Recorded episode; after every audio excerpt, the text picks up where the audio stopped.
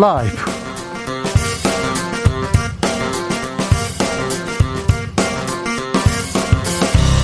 2022년 4월 20일 수요일입니다. 안녕하십니까. 주진우입니다.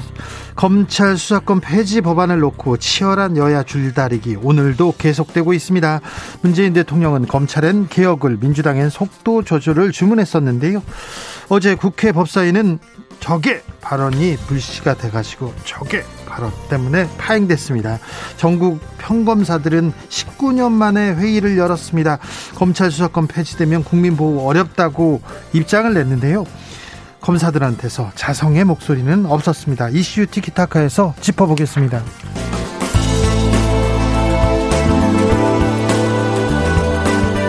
서울시장 민주, 당 후보는 누가 될까요? 민주당 송영길, 박주민 의원 공천 배제 소식 전해졌는데요.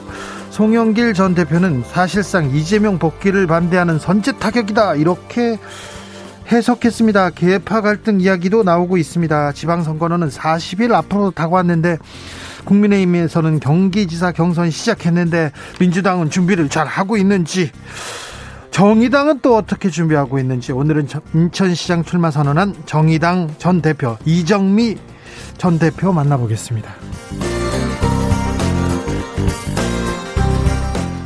전국 장애인 차별 철폐 연대 전장현이 내일 출근길 지하철 타기 시위를 재개합니다.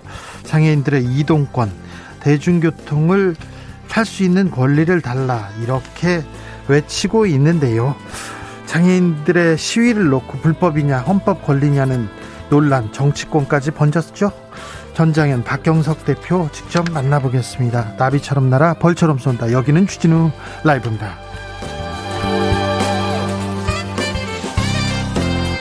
오늘도 자중자의 겸손하고 진정성 있게 여러분과 함께 하겠습니다. 오늘은 장애인의 날입니다. 오늘 하루만 장애인 들에 대해서 차별에 대해서 그리고 우리가 또 음, 조금 조금 소외된 소외된 음, 삶을 살게 하지 않았나 이런 생각도 해보는데요.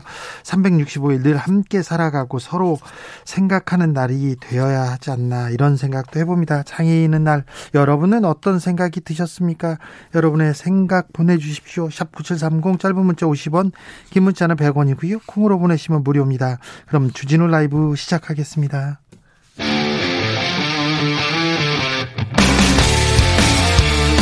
탐사보도 외길 인생 20년 주 기자가 제일 싫어하는 것은?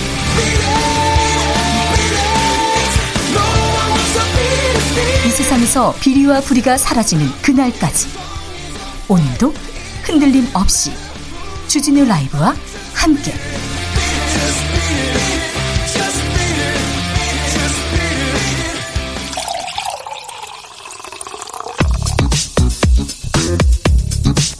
진짜 중요한 뉴스만 쭉 뽑아냈습니다. 주스. 정상근 기자 어서 오세요. 네, 안녕하십니까? 어제 법사위 파행됐습니다. 네, 어, 민주당이 추진하고 있는 검찰 수사권 법안 관련해서 어제 오늘도 많이 이, 많은 일이 벌어지고 있는데요. 일단 어제 저녁 관련 법 조항을 논의 중이던 법사위원회 법안 심사 소위가 파행됐습니다. 적개라는 말이 논란이 됐는데요. 네. 어, 상이, 상황이 이랬다고 합니다. 이 법안에 대한 양측의 이견으로 점점 목소리가 높아지던 상황이었는데 이 최강호 민주당 의원이 법원행정처 차장에게 어, 격한호조로 문제를 제기하자 전주의 국민의힘 의원이 어 그러니까 검언 유착 사건이나 저지르지 이렇게 쏘아붙였다라고 합니다. 어 그리고 문제의 적의 발언이 나왔다라고 하는데요. 어, 전주 의원은 동료 의원, 여성 의원을 향해서 적의라는 지칭을 했다며 반발을 했고요. 이 최강욱 의원은 적의 동료 의원에 대한 태도냐라는 말에서 이 적의라는 말만 똑 떼내서 억지로 회의를 파행시켰다라는 주장입니다. 어, 양측은 오늘 오후 2시 법사위 회의를 열기로 했었는데 현재 법사위는 열리지 않고 있습니다. 양양자 무소속 의원은 법안에 반대하고 나섰어요? 네, 양양자 무소속 의원이 관련 법안 추진에 공개적으로, 공개적으로 반대 입장을 밝혔습니다. 이 지금의 논란은 모두 양양자 의원이 법사위에 보임되면서 시작이 됐는데요. 네. 이 국민의힘과 검찰은 민주당 출신의 양양자 의원이 오면서 민주당이 법안 추진을 강행할 수 있는 의석수를 갖췄다라고 주장해왔습니다. 그랬죠.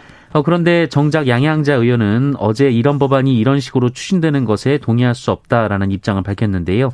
양양자 의원은 표결과 의사결정에 앞서 좀 더 시간을 갖고 논의를 진행하자라고 주장했습니다. 그러자 민주당은 민영배 의원이 탈당하면서 강행 수순을 밟기 시작했습니다. 네, 법사위 소속의 민주당 민영배 의원이 오늘 민주당을 탈당했습니다. 어, 그리고 민영배 의원은 이 법안에 반대한 양양자 의원을 대신해서 안건조정위원회에 참여할 것으로 보이는데요. 네. 어, 이로써 민주당은 해당 법안 입법을 추진할 수 있게 됐습니다. 네, 물러서지 않겠다 이렇게 의지를 보이고 있습니다. 박병석 국회의장도 가려던 해외 출장을 보류했습니다. 네, 이 박병석 의장의 해외 출장이 겹치면서 민주당이 이번 주 안에 입법을 완료할 수 있다 이런 전망이 나왔었는데요.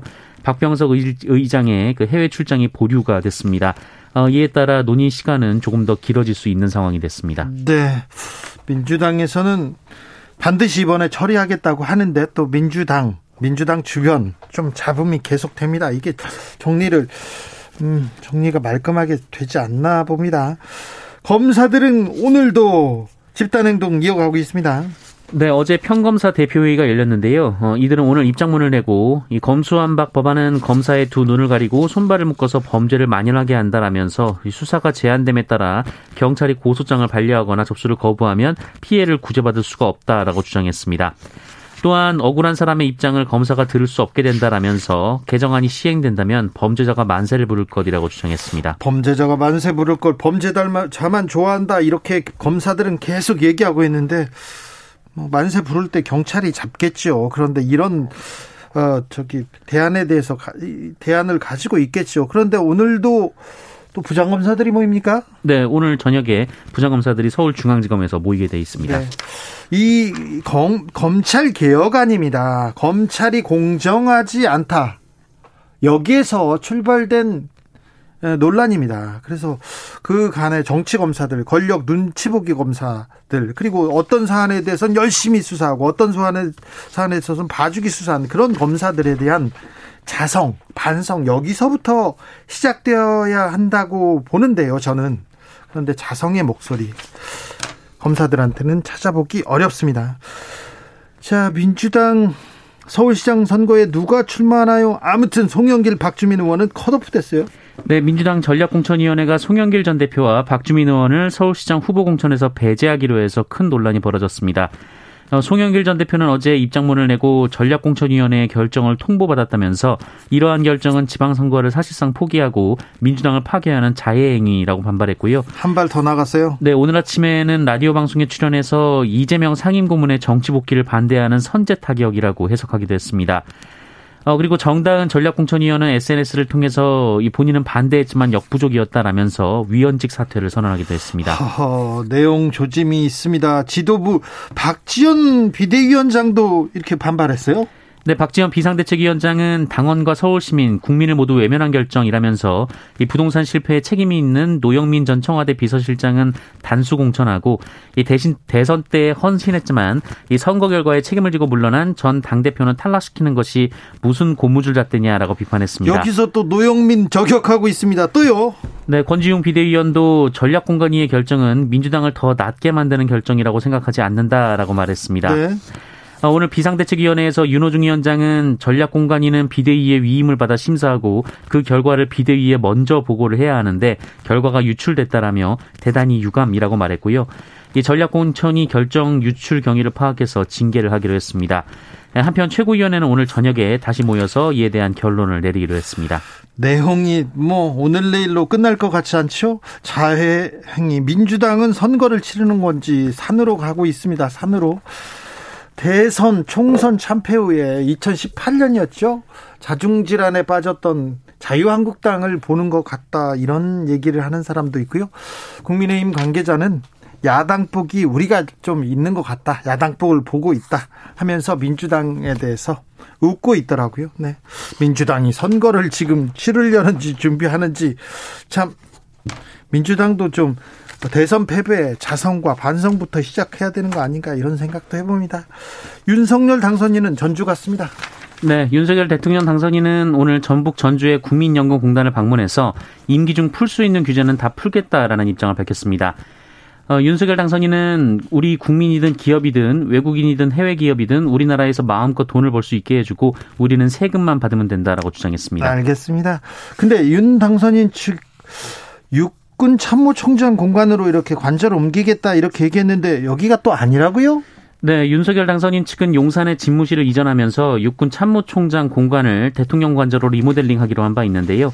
어, 그런데 돌연 그 관저를 한남동 외교부 장관 공간에 마련한다라는 보도가 이어지고 있습니다. 네.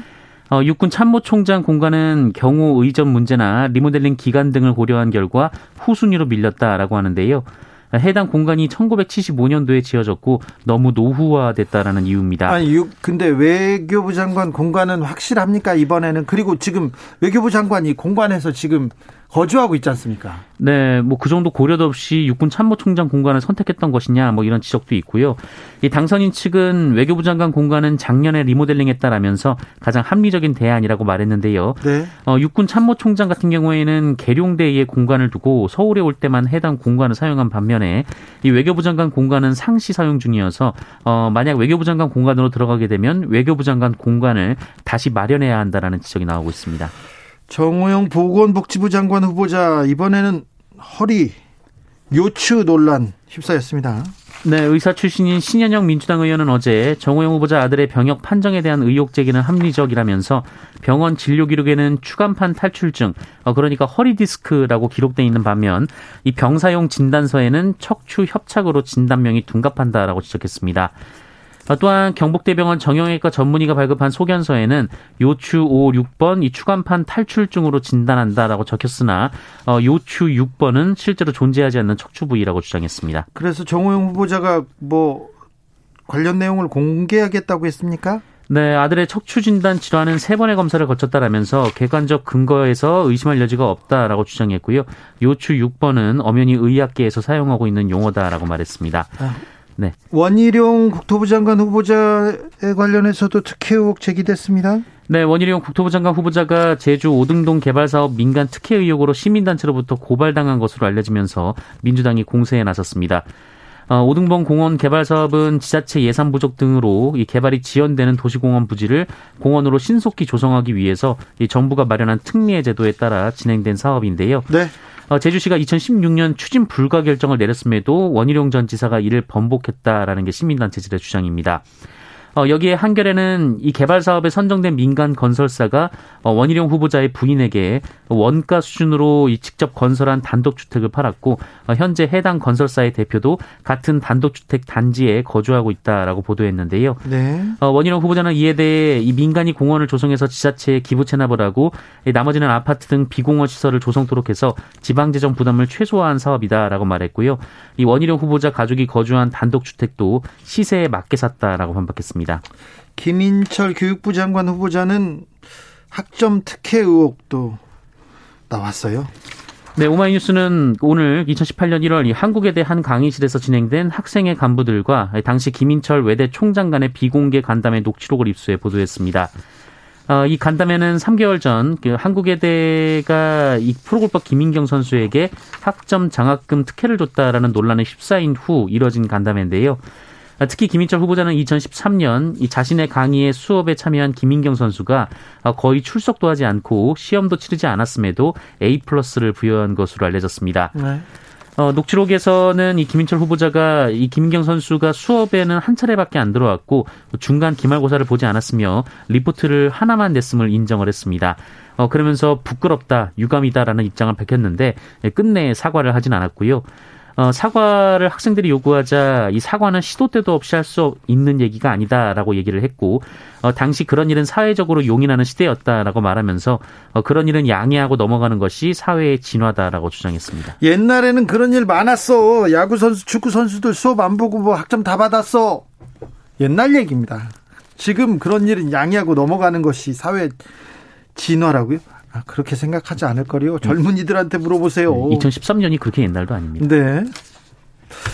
코로나 상황 어떻습니까? 네, 오늘 코로나19 신규 확진자 수는 11만 1,319명입니다. 어, 제보다 7,185명이 줄었고요. 지난주 수요일 발표된 확진자 수에 비하면 8만 4천여 명 정도가 줄었습니다. 어, 위중증 환자는 808명으로 나흘째 800명대고요. 사망자는 166명으로 사흘째 100명대입니다. 어, 중앙재난안전대책본부는 최근 일주일 하루 평균 확진자 수가 전주보다 40%가량 감소한 11만 명대 규모라고 밝혔고요. 예, 확진자 규모가 4주째 감소세를 이어가고 있다라고 밝혔습니다. 학생들이 이제 수학여행 간다고요?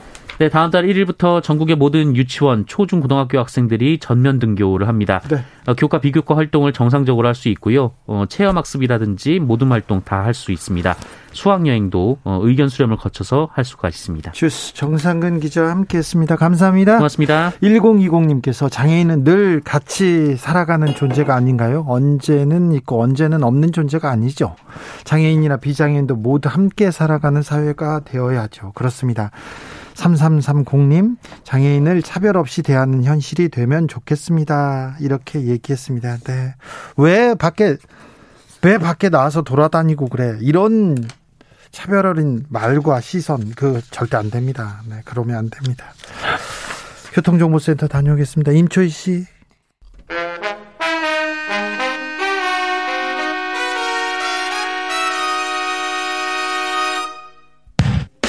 주진우 라이브 돌발 퀴즈. 오늘의 돌발 퀴즈는 객관식으로 준비했습니다. 문제를 잘 듣고 보기와 정답을 정확히 적어 보내주세요. 러시아의 콩쿠르가 국제 콩쿠르 연맹 회원 자격을 박탈당했습니다. 연맹은 러시아 정부의 지원을 받는 콩쿠르를 회원으로 둘수 없다고 설명했는데요. 이 콩쿠르 측은 정치적인 이유로 뛰어난 러시아 음악가들이 피해를 보는 건 부당하다며 강하게 반발했습니다.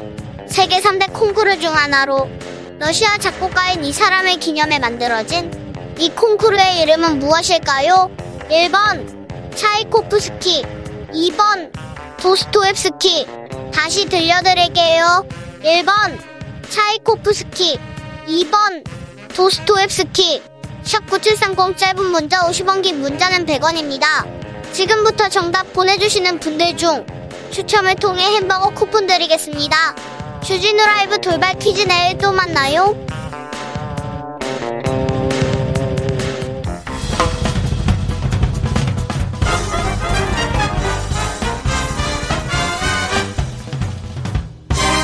훅 인터뷰 위한 모두를 향한 모두의 궁금증 훅 인터뷰.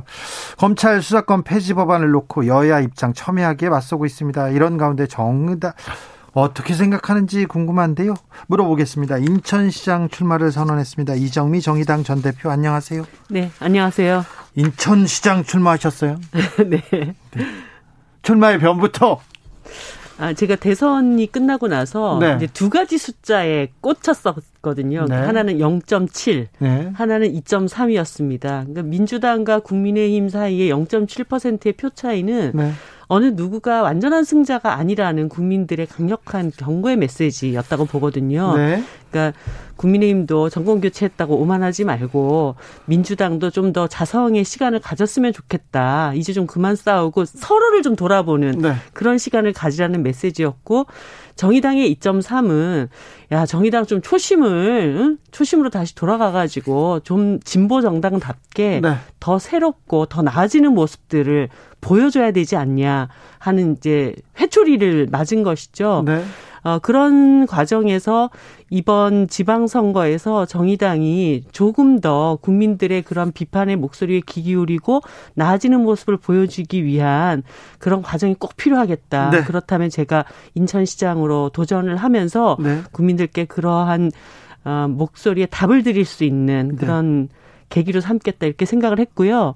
특히나 또 인천시 같은 경우에 지금 이제 어 일상 회복 단계로 들어서지 않았습니까? 그런데 이곳은 인천국제공항도 있고 항만도 있고 여러 가지 지금 코로나 팬데믹 이후에도 어 팬데믹 상황이 주기적으로 또 확대될 것이라고 하는 우려가 있는 상황이기 때문에 어 이런 그 뭐 대한민국의 출구이자 입구인 이 인천에서부터 위기에 강한 대처를 해나가는 준비를 지금부터 해야 된다. 네. 그러니까 시민들은 일상으로 돌아갔지만 정치는 쉬지 말고 다음 위기에 정확하게 대응해 나갈 수 있는 태세를 갖춰야 된다. 네. 그러려면은 어, 전체 어, 우리 공동체를 어떤 위기에서도 안전하게 돌볼 수 있는 그런 돌봄 특별 도시 그리고 어, 여러 가지 기후 위기로부터 시민들의 삶을 구할 수 있는 아, 녹색 발전 도시 그것을 만들어야 되겠다 이런 생각을 갖고 출마하게 되었습니다. 정의당 지자체장이라 광역단체장이라 네, 생각만 해도 뭐 설렌다 이런 분도 있는데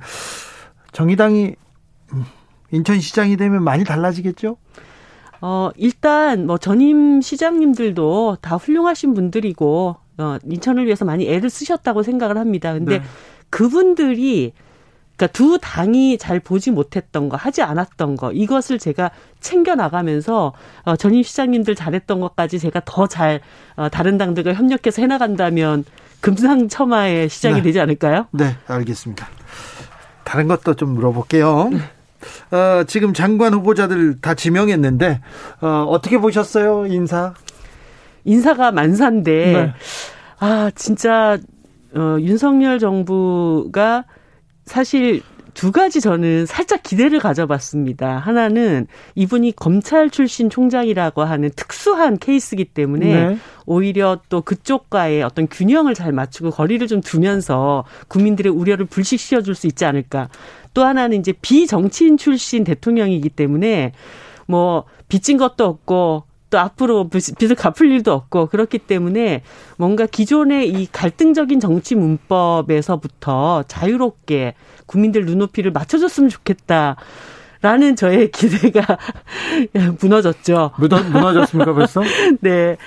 사실 그 한동훈 그 후보자의 경우에는 네. 그분이 이제 기존의 어떤 정치인들을 선정을 할 때 비리나 이런 것과는 다르게 굉장히 정무적인 판단이 필요했던 후보자였다고 그렇죠. 봅니다. 그러니까 네.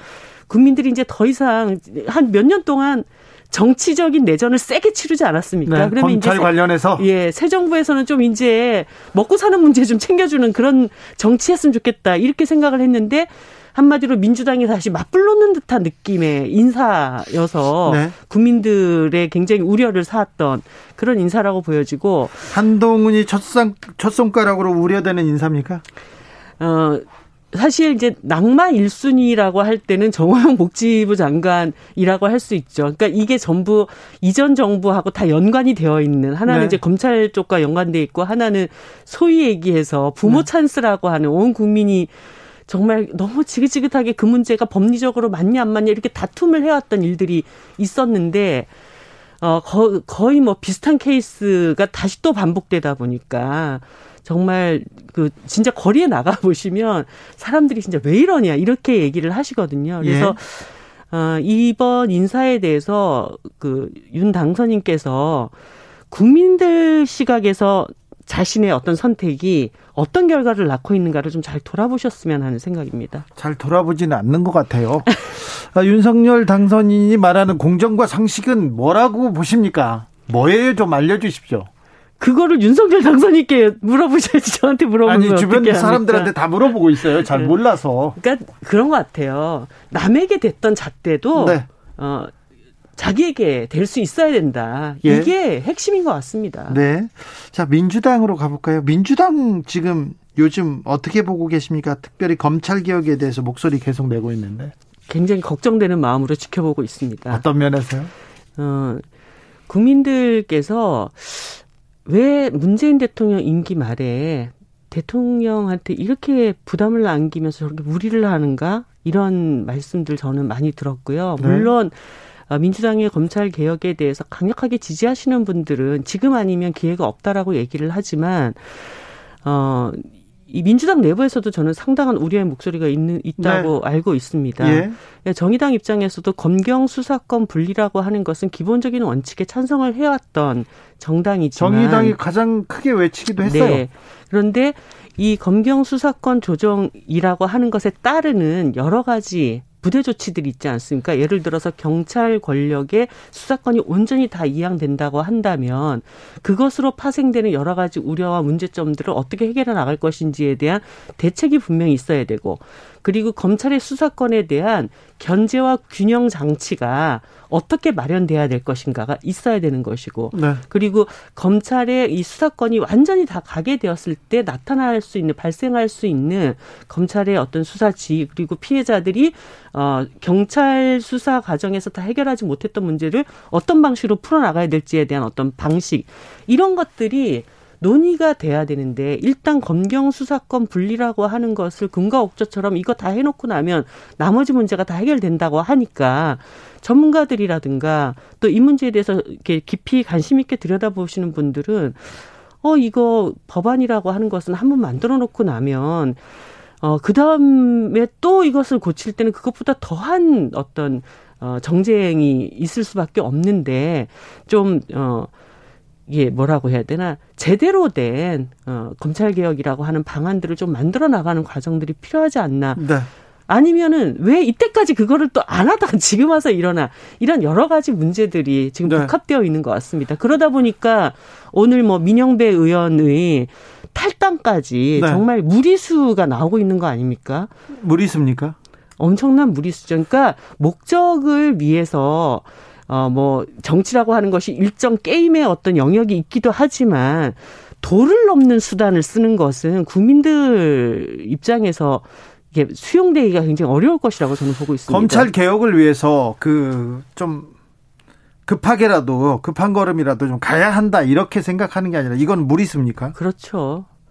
그렇게 저렇게까지 해야 되나라고 생각하는 사람들이 더 많아지게 되는 거죠. 네. 그렇게 된다면 오히려 민주당의 검찰 개혁이라고 하는 것 자체에 어, 어떤 진의까지도 의심받게 되는 상황이 되기 때문에 민주당이 지금 이렇게 전략적으로 조금 판단을 어, 너무 잘못하고 있지 않을까 하는 생각이 사실 듭니다. 검찰 개혁의 목소리는 정의당이 가장 먼저 어, 가장 먼저 맨 앞에서 외치던 네. 구호였어요. 네. 민주당은 따라오고 네.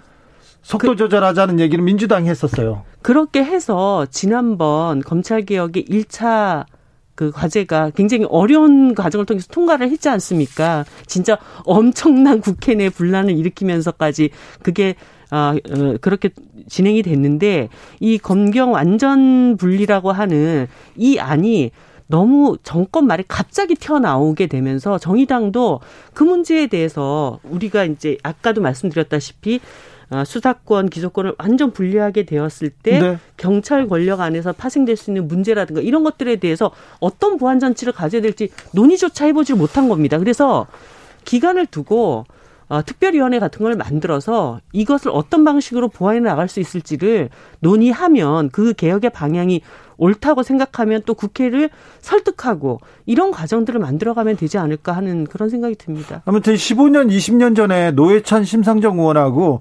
검찰의 수사권, 기소권 분리를 가지고 제가 네. 같이 오랜도록 토론했던 기억이 있습니다. 그래서 네.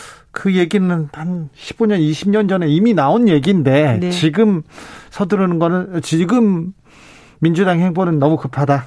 네, 이 그 원칙도 그 원칙이 적용될 수 있는 구체적인 방안들이 뒤따라올 때 그 법안 자체가 완성을 완성도를 갖는 것이잖아요. 네. 그런 측면에서 제대로 된 검찰 개혁을 위한 어, 수기가 조금 더 진행됐으면 좋겠다라는 네. 바람입니다. 정의당이 이렇게 얘기하면 민주당 지지자들이 막 비판하죠. 어, 저는 민주당 안에서도 지금 여러 가지 우려들이 많이 있으실 것 같아요. 어, 뭐, 저는 검찰 개혁에 대해서 원론적으로 찬성하는 사람의 입장에서 네. 그 방향을 제대로 실현해 나갈 수 있는 방법들 이것을 함께 모색해 봅시다 이렇게 오히려 제안 드리고 싶습니다. 민주당 서울시장 후보 공천 놓고 이렇게 네. 좀 잡음이 있는데요. 그 이 부분은 어떻게 보십니까? 어, 뭐, 남해당 공천 문제를 제가 뭐라고 할 수는 없지만, 사실 송영길 그, 어, 전 대표님이 당의 대표셨잖아요. 네. 그런데 이제 출마를 하겠다고 어, 자기 지역구를 버리고 여기까지 왔는데 지금 이런 상황이 돼서 본인도 굉장히 곤혹스럽고 네. 당도 굉장히 어렵지 않을까. 네, 지지자들도 곤혹스럽죠. 네, 그런 상황으로 느껴집니다. 네. 조혜숙님께서 정의당 본래 색을 찾으시고 잊지 마시고 정치해 주십시오. 이렇게 얘기합니다. 네. 이번 지방선거 정의당한테도 중요합니다. 정의당의 전략은 무엇입니까? 어, 저는 그렇게 생각합니다.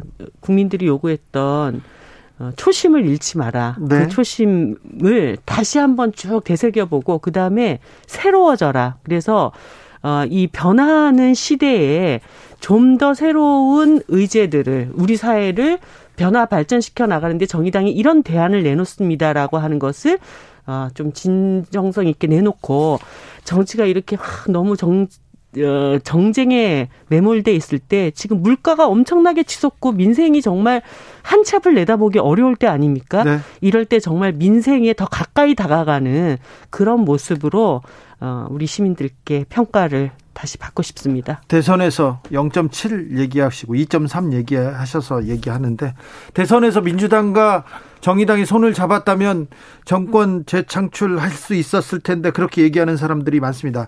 인천시장 또 국민의힘과 민주당이 박빙일 때 정의당의 이정미라는 존재감 또 계속해서 이렇게 단일화 얘기가 이렇게 압박으로 작용할 수도 있을 것 같은데요. 그 이번 대선에 모든 대선 후보들 이재명 후보까지도 어, 이제 대한민국 정치가 변하기 위해서는 다당제 국가로 나가야 된다. 그리고 네. 그것을 위한 제도 개선을 위해서 어, 노력하겠다. 다 약속을 하셨습니다. 그러니까 다당제가 되려면 각 정당의 색깔, 각 정당의 비전을 가지고 국민들한테 선택받을 수 있는 기회가 있어야 되잖아요. 네. 그 기회를 포기하면 그 정당이 어떻게 어 존립을 하겠습니까? 그런 측면에서 어, 부족한 것도 많고 또 네. 어, 우리들 스스로도 쇄신해야 될 것이 많지만 어, 민심에 가까이 가기 위해서 더 뼈를 깎는 노력을 하면서 네. 정의당을 한번 평가받아 보고 싶습니다. 네. 장순태님, 정의당이 먼저 대안을 제시했어야죠.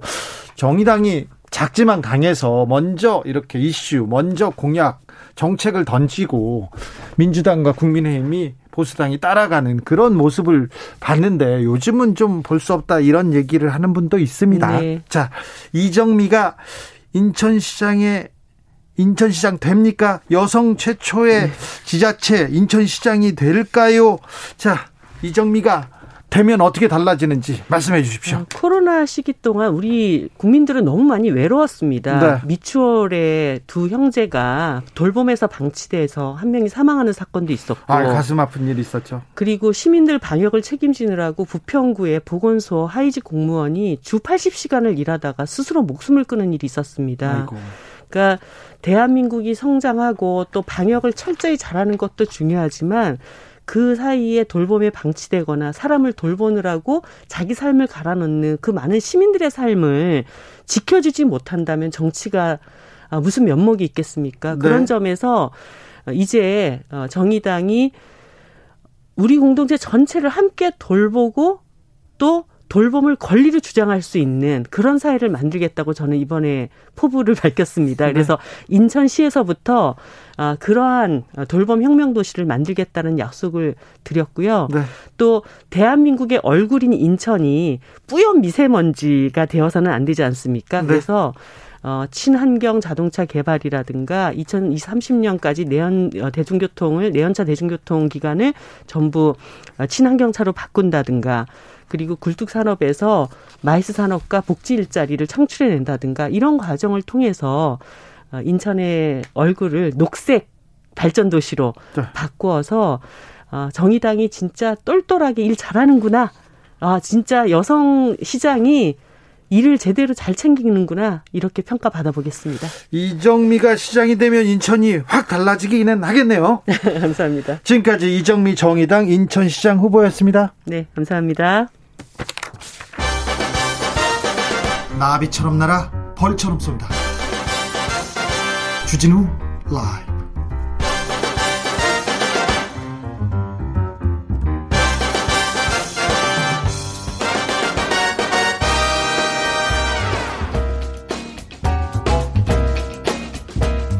이번에는 국민의힘으로 갑니다. 윤석열 인수위는 오늘 전주로 갔다가요. 또 많은 일이 있었다는데 김병민 전 대변인과 짚어보겠습니다. 안녕하세요. 예, 안녕하세요. 네. 반갑습니다. 윤석열 당선이 지금 호남, 경남, 부산 이렇게 갑니까? 2박 3일 일정으로 아마 계획을 하고 있는 것 같고요. 네.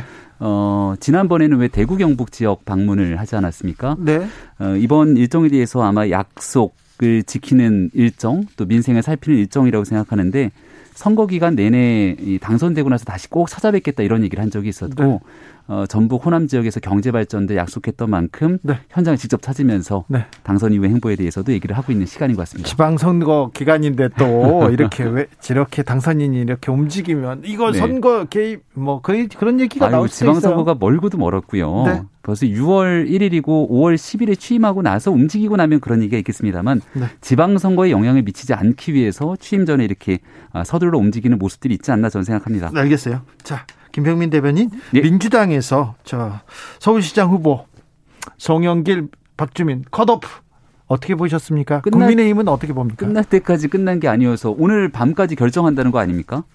저는 박지원 비대위원장이 이걸 갖고 굉장히 좀 강하게 불만을 제기하고 있던데요. 그게 잘 이해가 안 가더라고요. 지난번에는 부동산 대선 패배 책임 있는 사람 나오면 안 된다 이렇게 얘기를 해서 아 송영길 대표, 박주민 의원 등을 얘기하는 거구나 싶었는데 컷오프를 하고 나니까 또 문제를 제기하면서 했던 얘기가 형평성 얘기를 합니다.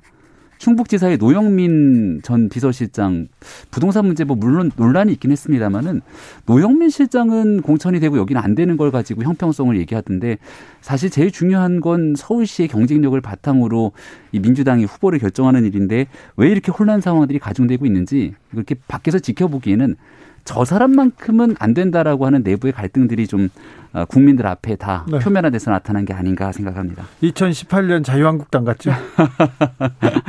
국민의힘 사람들은 흐뭇하게 지켜보던데요. 아, 그렇지는 않습니다. 네. 네. 인수위 출범이 한 달 지났어요. 예. 인수위 한 달. 아, 국힘 그리고 인수위 네. 주변에서는 어떻게 봅니까?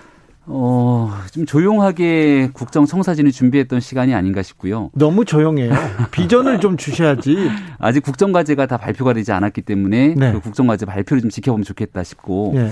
얼마 전 며칠 전이었죠. 부동산 정책 발표를 할 듯 보였다가 그렇죠. 이게 이제 새 정부 출범되고 난 다음에 하겠다고 좀 밀어놨습니다. 아니 지금 부동산 네. 새 정부 지금 정권 바뀌자마자 부동산 들썩거려요. 그래서 예. 메시지를 던져야 되는 거 아닙니까?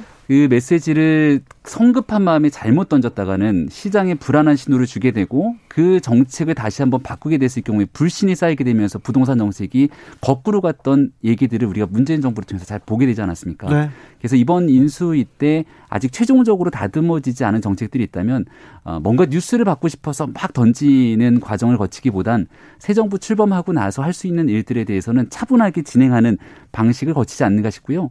이게 사람이 합을 맞춰가면서 일하는 데도 시간이 좀 필요하지 않습니까?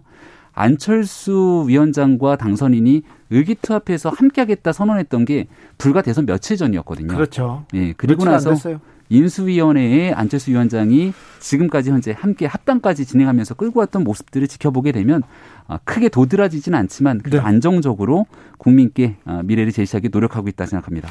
윤석열 당선인 측 그리고 인수위 좀 간극이 있어 보입니다. 인수위 존재감 없다. 인수위 네힘 빠졌다 이런 얘기도 좀 있어요 사실. 아 인수위 내에서 뭐 더 적극적인 역할들이 기대하시는 분들 입장에서는 그럴 수 있겠습니다만은 네. 이게 이제 생각이 다른 사람들이 그 의견을 맞춰가는 일에서 이 정도로 불협화음 없이 가는 것만으로도 저는 굉장히 의미가 있다고 생각합니다. 알겠습니다. 아 그것도 물어봐야 되겠는데요. 아, 검찰개혁, 민주당이 외치는 검찰개혁. 검수완박? 네, 민영배 꼭 저 국민의힘 쪽에서는 검수완박 얘기합니다. 민영배 의원이 탈당했어요. 네. 어, 어 이제 뭐 이 이 개혁 개혁안이라고 할 수 있고 검수완박안을 강행 처리하겠다 이렇게 수순으로 보이기도 하는데 안건 조정위원회에서 양양자 의원이 폭탄 선언을 한 것이죠. 네. 어제까지만 하더라도 한 문건에 글이 돌기 시작하면서 설마 양양자 의원이 있는데 본인이 쓴 것이 맞다고 얘기를 했고 네. 양양자 의원은 문재인 대통령이 영입한 인사인데 아무리 상식적으로 생각해봐도 이것만큼은 본인이 광주 지역 출신이고 민주당을 기반으로 정치하는 인사기 때문에 두려움이 있지만 이것만은 반대할 수밖에 없다는 의지를 피력했습니다. 그 양양자 의원이 이번에 있었던 지금 이 탈당 문제 민영배 의원의 탈당 문제를 두고서는 굉장히 당황해하는 또그 메시지를 낸 것으로 보이거든요. 네. 어, 우리 이 검찰 수사권을 완전히 박탈하겠다고 하는 내용들을 민주당 의원들은 검찰 개혁이라고 얘기를 하게 되는데 네. 법을 지키기 위한 검찰의 정치적 중립을 위해서 어, 사실상 입법화를 하는 과정에 온갖 꼼수를 난무하면서 이걸 처리하게 되면 어떤 국민들로부터의 동력을 가져올 수 있을까에 대한 의구심이 커질 터라 이거 앞으로도 후폭풍이 만만치 않을 거라고 생각합니다. 지금 국민의힘 그리고 그 당선인 측 인수위에서는 반대하고 있는데 윤석열 당선인이 검찰 시절에 수사권과 기소권은 분리되는 게 맞다 이런 얘기도 하셨어요. 검찰 수사권과 기소권에 대한 분리 입장에 따라서 실질적으로 법안이 처리가 됐고 그래서 검경 수사권 조장들이 이루어지고 그게 작년 초부터 시행이 되고 있지 않습니까? 네. 이 부분은 김호수 검찰총장이 지금 누구보다 열심히 나서서 검수한박 반대 목소리 외치는데 민주당 의원들이 막 공세를 펼치니까 저도 할 말이 많다는 식으로 얘기를 합니다. 왜냐하면 그 검경 수사권 조정에 따른 검찰 개혁안을 과거에 법무부 차관으로서 추진했던 게 김호수 검찰총장이거든요. 네. 그때의 취지와 의미를 살려가면서 얘기를 하면 민주당이 왜 이렇게 성급하게 무리하게 검수한박을 추진하는지 아마 깨놓고 얘기하면 할 얘기 많은 사람들이 어, 꽤나 있을 것 같다는 생각입니다. 다시 인수위로 가보겠습니다. 윤석열 1차 내각 인선에 대해서 어, 몇 사람은 좀 그 의혹이 계속 나오기도 하는데 네. 아, 인수위에서는 당선인 측에서는 어떻게 봅니까? 어, 국민께서 주시는 의견을 겸허하게 다 여러 경로로 경청하고 있을 거라 보고 뭐 구태여 말을 보태지 않더라도 피부로 체감되는 게 좀 있지 않습니까? 네.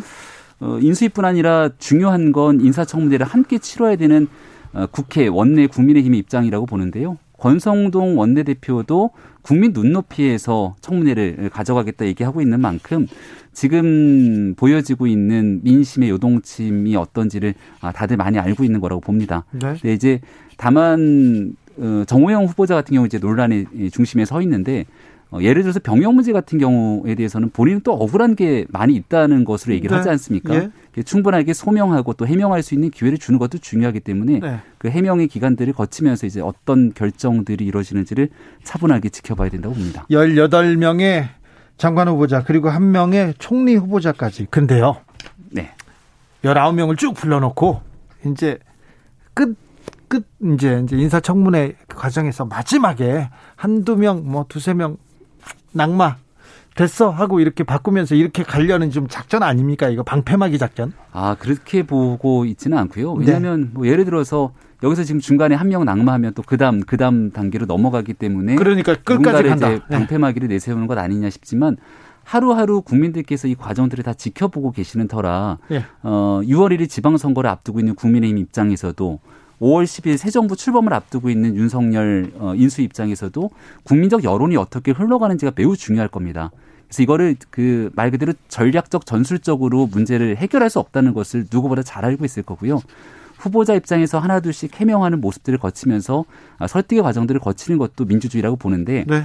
당선인이 과거에 있었던 문재인 정부를 비판했던 것과 아, 다른 모습으로 의사결정을 한다는 것은 청문회를 통해서 이런 일들이 다 나타났을 때 그 이후에 어떤 결정을 국민들에게 보여주느냐 이런 또 일들이 남아있지 않은가 싶습니다. 당선인이 여론을 여론의 추이를 좀 심각하게 받아들이고 계속 좀 지켜봅니까? 선거 과정에서도 그랬습니까?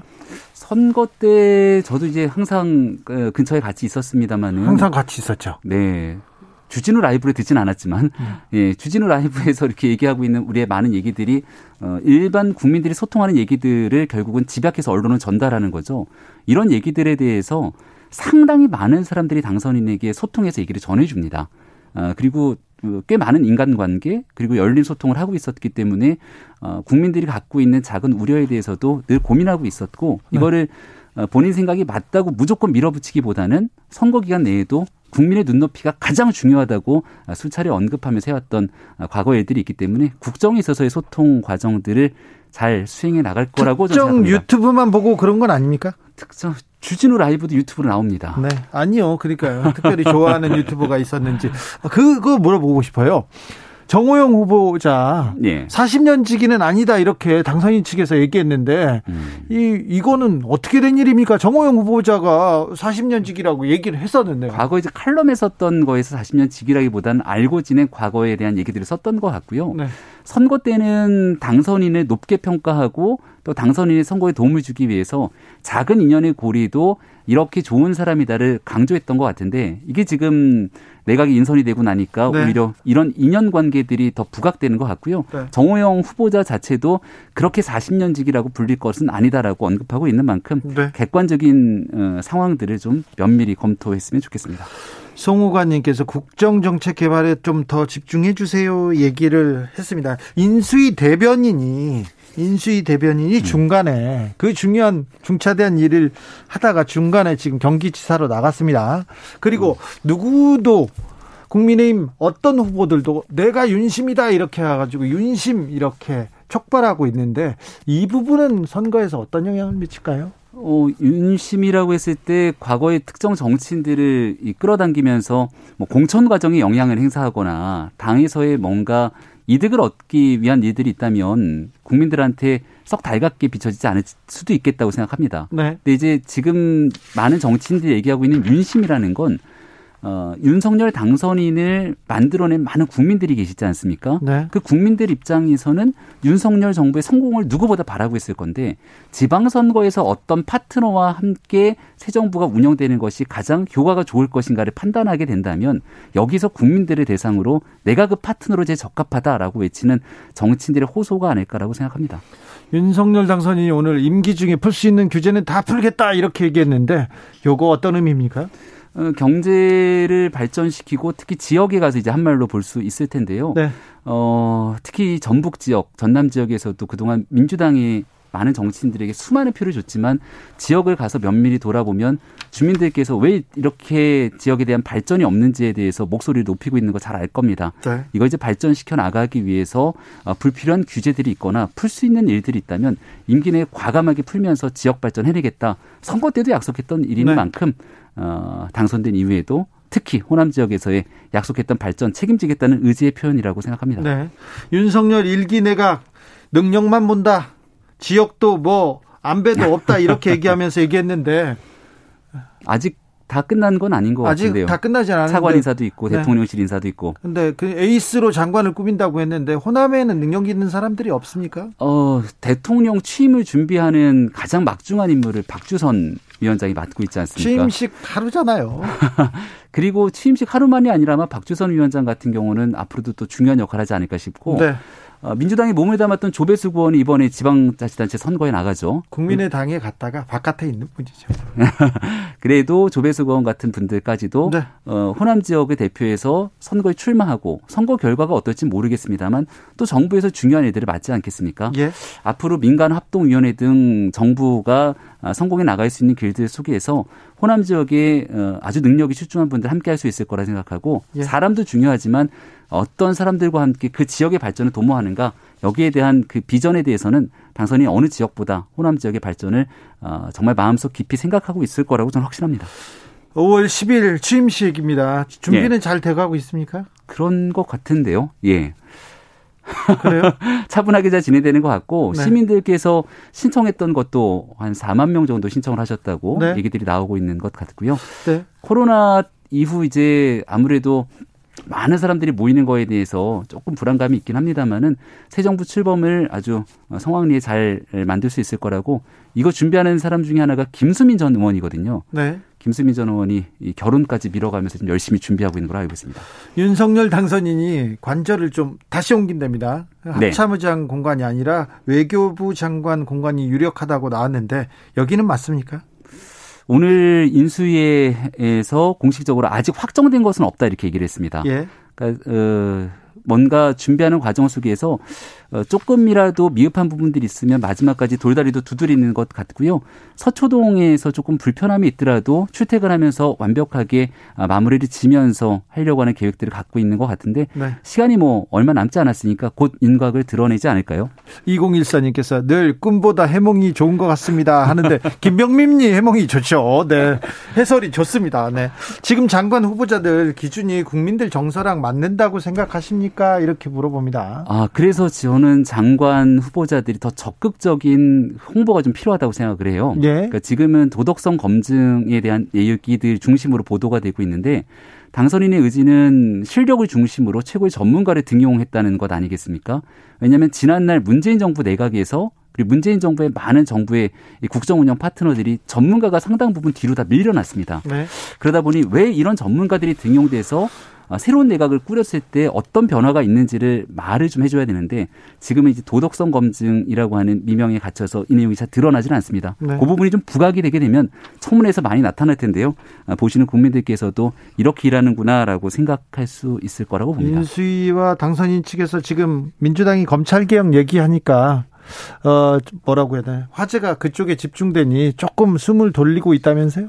아, 뭐 꼭 그런 건 아닌데요. 그 이건 뭐 누가 검수완박이라고 하는 걸 국민의힘에서 해달라고 한 것이 아니라 민주당 차원에서 문재인 대통령 임기 내에 무리하게 추진해서 지금 어, 시민단체를 비롯한 각종 뭐 정의당을 비롯한 많은 사람들에게 문매를 맞고 있는 것 아니겠습니까?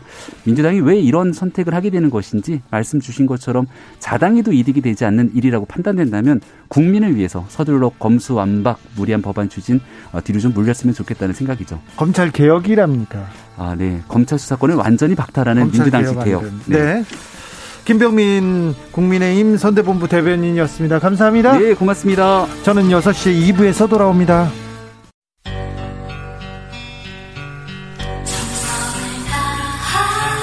정성을 다하는 국민의 방송 KBS 주진우 라이브 그냥 그렇다고요. To the Batmobile. Wave of super energy. 주기자의 1분.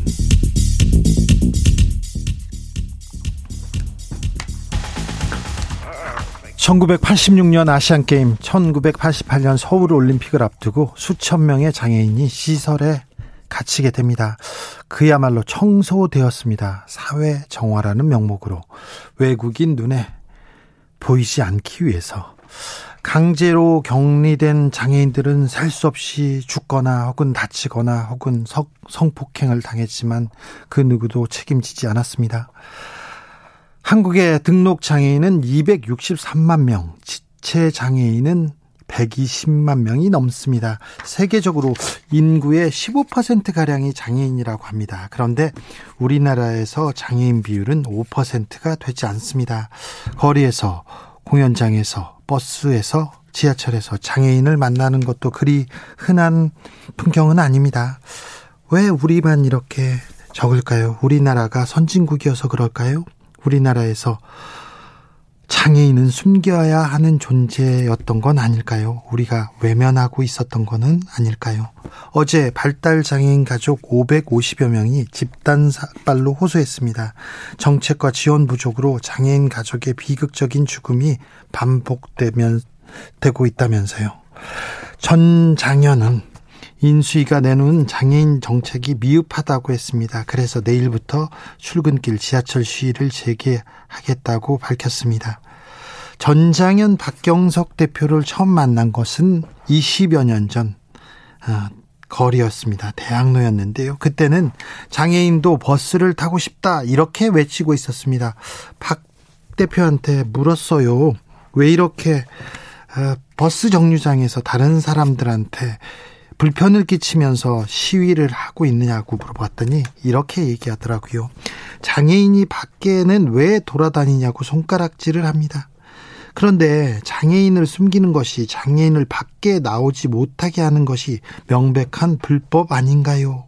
저는 아무 말도 할 수 없었습니다.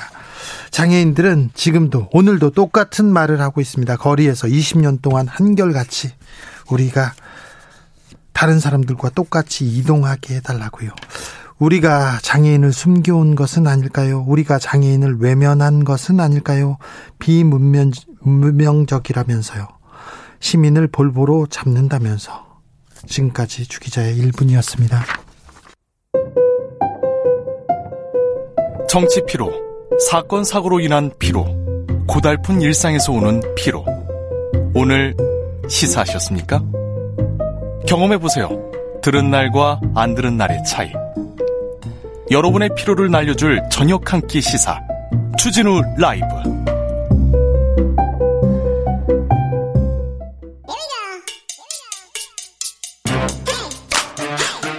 뉴스를 향한 진지한 고민 기자들의 수다 라이브 기자실을 찾은 오늘의 기자는 KBS 경제부 서영민 기자입니다. 어서 오세요. 안녕하세요. 오늘은 어떤 뉴스 가볼까요? 일단은 한국은행 총재 신임 총재 소식부터 가시죠. 네, 네. 임명장을 받았지 오늘? 네네. 어제 어제 청문회가 있었고요. 네, 상당히 청문회도 원활했고 네. 뭐 내일 취임한다고 합니다. 네. 아, 문재인 정부가 임명했지만 윤석열 정부의 중앙은행장이 될 이창용 한국은행 총재. 네. 무난하게 어제 국회에 보면요. 뭐 네. 분위기도 좋았고요. 양쪽이 뭐 이견 없이 합의로 어, 청문 보고서 채택했고요. 그리고 뭐 딸이 어딨냐, 아들이 어딨냐, 그런 거, 뭐 재산이 얼마냐, 이런 거보다는 거의 네. 정책에 대해서 물어보고 금리 어떻게 할 거냐, 이런 얘기 하더라고요. 맞습니다. 이분이 사실은 병역 면제셔서 그 무릎 어떻게 된 거냐에 대한 네. 얘기도 잠깐 있긴 했는데 그냥 뭐 자료를 제출 잘했다, 뭐 이해가 됐다, 뭐 이렇게 넘어갔고요. 이분이 경력이 뭐 화려하시더라고요. 네, 최근까지 IMF에서 국장을 했는데 이게 네. 한국인 최초의 고위직입니다. 아시아 태평양 담당 국장인데 네. 가게 된 이유도 재밌습니다. 네. 스승이 미국 사람인데요, 로렌스 서머스라는 오, 유명한 사람 아닙니까? 네, 재무장관 했고요, 네. 장관 했고요, 네. 하버드 총장까지 했습니다. 그렇죠. 아유 서머스는 네. 저도 잘 압니다. 네, 이 오바마 경... 대통령이요 연준 의 의장에 임명하려고도 했습니다. 네. 자넷 옐런 임명할 때. 근데 네. 그때 약간 민주당 쪽에서 좀 반대가 있어서 네. 자기 당에서 그래서 안 됐는데 이분 좀 문제입니다. 이분요. 네. 이분이 뭐 예전에 총장 하실 때 하버드 총장 하실 때 여성은 선천적으로 수학 과학 못한다 이런 발언을 해서 아이고 네. 안 되죠 그러면 네. 네. 능력은 상당히 인정받는 민주당 진영의 어떤 구루 대부죠 같은. 대부죠 네네. 예. 근데 이분 애제자로 소문이 났습니다. 그래서 이 서머스 총장 그러니까 서머스 네. 전 재무주 장관이 네. 자 이창용 데려와라 이렇게 했다는 거 아닙니까? 네, 우리나라 방문했을 때 박근혜 네. 대통령 당시에 콕 집어서 요청을 했다는 겁니다. 그래서 네. 갔다는 겁니다. 아 그렇군요. 네, 근데 이분이 그 전에는 한국에서 금융위원회 부위원장 차관급 인사였고 예. 서울대 교수였는데 사실은 학생들한테 굉장히 유명한 분입니다. 어떻게요? 경제학 원론 교과서를 썼거든요. 아, 네. 이준구 교수와 함께. 예. 이게 베스트셀러, 네. 고시계 베스트셀러 네. 인세를 아주 많이 버셨을 분입니다. 알겠습니다. 네. 한국은행 총리입니다. 총재입니다. 총재. 네. 아우 중요 매우 중요한 자리입니다. 네. 어떤 얘기 하셨어요? 일단은 인기가 없어도 금리 인상에 집중하겠다. 금리 인상. 네. 물가 잡겠다는 얘기인가요? 맞습니다. 당분간 계속 올려야 된다. 그리고 올리겠다는 신호도 계속 줄 거다. 네. 경제학자들이 신호를 준다라는 표현을 좋아하거든요. 네. 신호와 기대. 예. 그러니까 신호를 잘 줘서 기대를 잘 형성하면 경제가 네. 잘 돌아간다. 이런 얘기입니다. 경제는 쉽니다. 네. 네. 신호를 줘야 된다. 그런 얘기는 또 들어봤습니다. 네. 금리 올려야 되는 이유를 들어보면 지금 뭐 물가죠. 지금 4%대 물가입니다. 근데 여기에 대해서 이 이제 총재라고 불러야겠죠. 이 총재는 1, 2년 더 이렇게 간다. 네. 계속 더 힘들다. 네. 고물가다. 근데 신호를 안 주면 사람들이 물가 더 오를 거라고 기대하니까 네. 미국처럼 7, 8%대 소비자 물가 인상되면 매우 곤란해진다. 네. 그러니까 그때는 저소득층이 더 힘들어진다는 겁니다. 예. 그러니까 금리는 지금부터 오른다, 오를 거야, 오를 거야 계속 말할 거라는 겁니다. 네. 기대를 계속 줄 거라는 겁니다. 네. 그래서 금리가 안 오른다는 기대는 하지 마. 너네 무슨 소비를 하려고 해도 다 이 기대 하에서 행동해라고 계속해서 말해 주는 거. 예. 게다가 지금 또 reopening 우리나라는 사실상 코로나 이후 처음 reopening을 맞는 거거든요. 예. 그러니까 이제 뭐 여행도 많이 가고 영화도 영화관도 갈 테고 외식도 네. 많이 할 테니까. 일단 물가 인상 요인이 많습니다. 네, 맞습니다. 어, 이야 그리고 전쟁도 있고요. 네. 아, 물가 인상. 아, 없는 사람들만 서민들만 또 고달파요. 맞습니다. 이게 물가 오를 때마다 하는 얘기인데 이번 물가 인상은 특히나 그렇습니다. 지금 에너지 가격이 오르고 예. 밀 가격이 국제 밀 가격이 오른다 이런 얘기 많이 하잖아요. 네? 식량 가격이 오르는 겁니다. 그럼 이게 다 생필품이거든요. 그렇죠. 기름 그리고 먹을 거. 네. 그러다 보니까 이 물가는 올라도 우리가 이 씀씀이를 줄일 수가 없습니다. 네. 그러니까 점점 더 힘들어지는데 이건 없는 사람일수록 힘들어질 수밖에 없는 구조. 예. 그래서 전체 물가 상승률보다요 생활 물가라고 생필품 예. 물가를 따로 측정하는데 이건 그렇죠. 훨씬 더 높습니다. 장바구니 물가는 어마어마하게 네. 올랐답니다. 네. 근데요 금리를 네. 얼마나 올린답니까? 이거 미국 봐야 됩니다. 미국이요? 지금 우리나라 1.55%까지 올려놨거든요 네. 기준금리를. 근데 미국이 지금 한 번밖에 안 올려서 상단이 지금 0.55%입니다. 네. 지금 1%포인트 정도 차이가 나죠, 우리랑. 예. 여유가 있다 싶지만 네. 바로 다음에 미국이 아마 0.5%포인트 올릴 거랍니다. 네. 그 다음에 또 0.5% 올릴 가능성까지 있다고 하거든요. 그렇게 되면 똑같아요. 근데 우리는 항상 미국보다는 금리가 높아야 되는 나라입니다. 안 그렇죠. 그러면 자본이 빠져나가니까. 네. 그래서 역전이 되지 않게 되더라도 짧은 기간 그래야 되기 때문에 미국 금리 올라가는 속도 보면 우리는 딱 거기 맞춰서 예. 우리가 역전되지는 않게 차이가 간격이 조금은 있게 그렇게 계속 유지해 나갈 거다 보시면 될 겁니다. 한국은행 총재 우리 경제에도 매우 중요한 네. 자리인데요. 어제 청문회에서 다른 얘기는 어떤 얘기 나왔습니까? 우리가 또 좀 주목해야 될 부분이 뭡니까? 이게 마치 경제부총리 청문회인 것처럼 예. 경제 전반에 대한 얘기가 다 나왔습니다. 추경 사실은 이거 한국은행 일도 아닌데 이것도 물어봤고요. 예. 가계부채 이것도 한국은행 일이긴 합니다만 굉장히 많이 물어봤고 국가 채무 비율도 물어봤고요. 문재인 정부의 부동산 정책이나 최저임금은 어땠나 이런 것까지 굉장히 많은 경제 전반을 물어보더라고요. 부동산 정책에 대해서 뭐라고 얘기했어요? 아, 문재인 정부 부동산 정책이 실패했느냐라고 물어봤어요. 그랬더니 아, 실패라고 말하기는 과하다라고 예. 답하면서 그러나 예. 이해하지만 문제는 좀 있었다. 사실 네. 강남 집값 잡는 게 정책 목표가 되면 안 됐는데 그 강남 집값은 부자들 문제니까. 예. 근데 이걸 잡으려고 했고 또 세금을 올려서 이걸 잡으려고 했다. 세금 올려서 잡을 수 있다는 전제도 문제다. 예. 그래서 부동산 정책의 중요한 거는 서민주택 안정과 주택 공급 문제다. 이 부분에 집중했어야 된다. 뭐 이런 예. 얘기를 했습니다. 혹시 최저임금 얘기도 나왔습니까? 네. 좀 천천히 올렸으면 더 많이 올릴 수 있지 않았겠느냐. 그러니까 사실은 지난 5년간 아, 문재인 정부가 한 연평균 네. 7.2% 정도 올렸는데 초반에 많이 올리고 나중에 네. 못 올렸죠. 네, 그 박근혜 정부 때 연평균 7.4%가 올랐거든요. 네. 오히려 더 못 오른 겁니다. 예. 이게 사실은 처음에 너무 급하게 올리다 보니까 속도의 문제다. 네. 그때 급하게 올리면서 소상공인들에 대한 부작용 이런 게 나오면서 반발 심리가 커졌다. 네. 사실 안 그랬으면 좋았는데 아쉬웠다. 이런 얘기였습니다. 아, 네. 한국은행 총재 네. 이창용 어떤 행보를 걸을지 네. 그리고 어떤 메시지를 계속 신호를 줄지 네. 저희가 네. 잘 살펴서 알려드리겠습니다. 세계 경제 전망이 좀 안 좋다면서요? 전쟁 탓인가요? 네. 전쟁 탓인데 그냥 안 좋다가 아니고 큰 도전이 앞에 있다. 갑자기 어려워졌다. 네. 전환점이다. 이런 얘기까지 했습니다. 예. 우크라이나 전쟁 때문인데 러시아 침공 때문인데 네. 그 IMF 보도 자료 제목 자체가 전쟁이 인플레이션을 가속화시켜서 세계 경제를 어둡게 한다.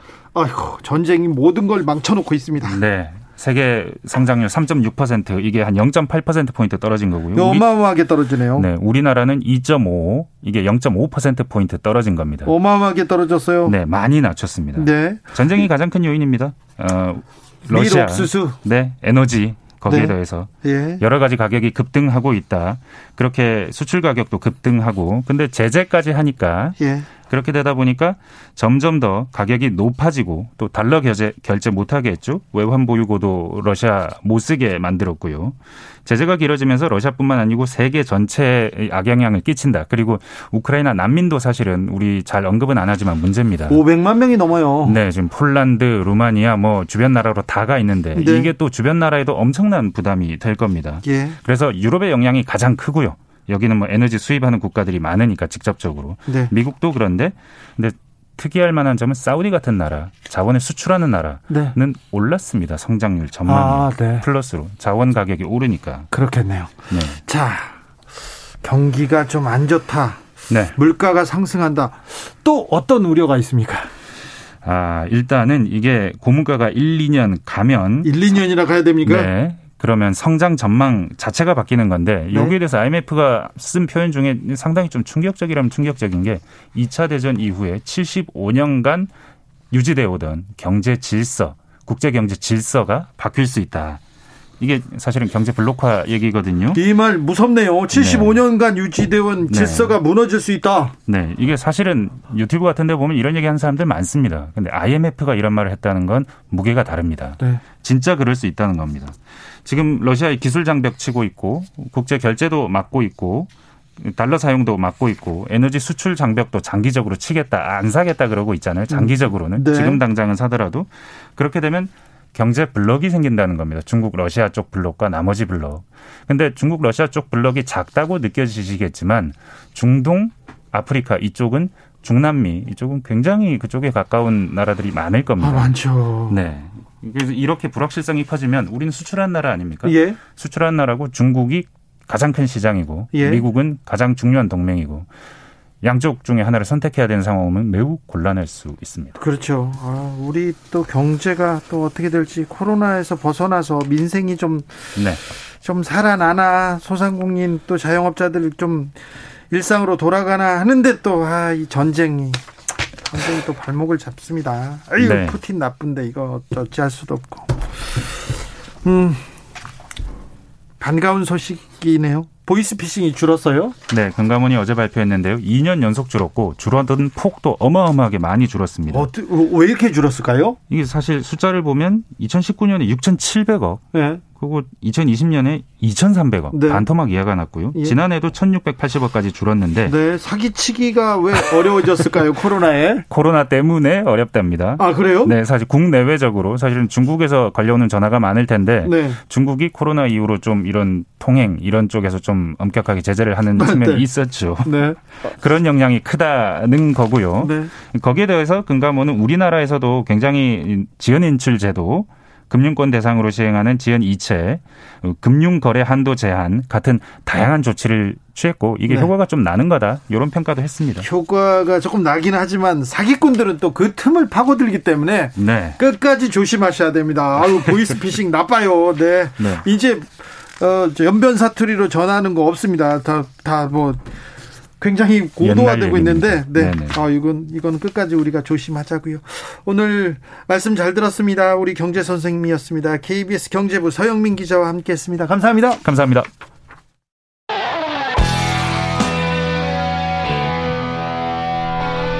스치기만 해도 똑똑해진다. 드라이브 스루 시사. 주진우 라이브.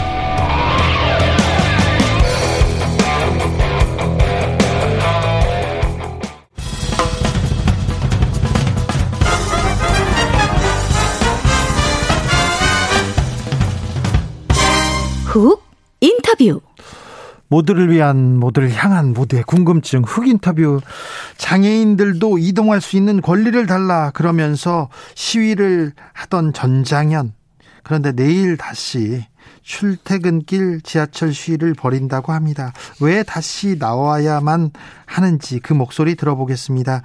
전장현 박경석 대표 안녕하세요. 네 안녕하십니까. 아니 대표님 얼굴 보러 네. 온다더니 어디세요 지금?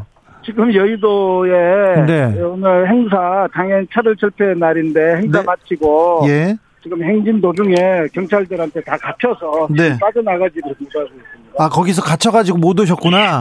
예예. 예. 바로 네. 앞에 여의도 대로인데요. 네. 저희가 행진 신고했음에도 불구하고 예. 조금 지체됐다고 다 막아버렸어요. 그래서 죄송합니다. 가서 얼굴도 아니 아니요. 네. 뭐 예, 이렇게 해야 되는데. 예. 자, 오늘이 장애인의 날입니다. 장애인 장애인 차별 철폐 날이기도 한데. 네네. 아 거리에 계십니다. 또 경찰에 쌓여 있고 오늘도 어떤 생각 드십니까?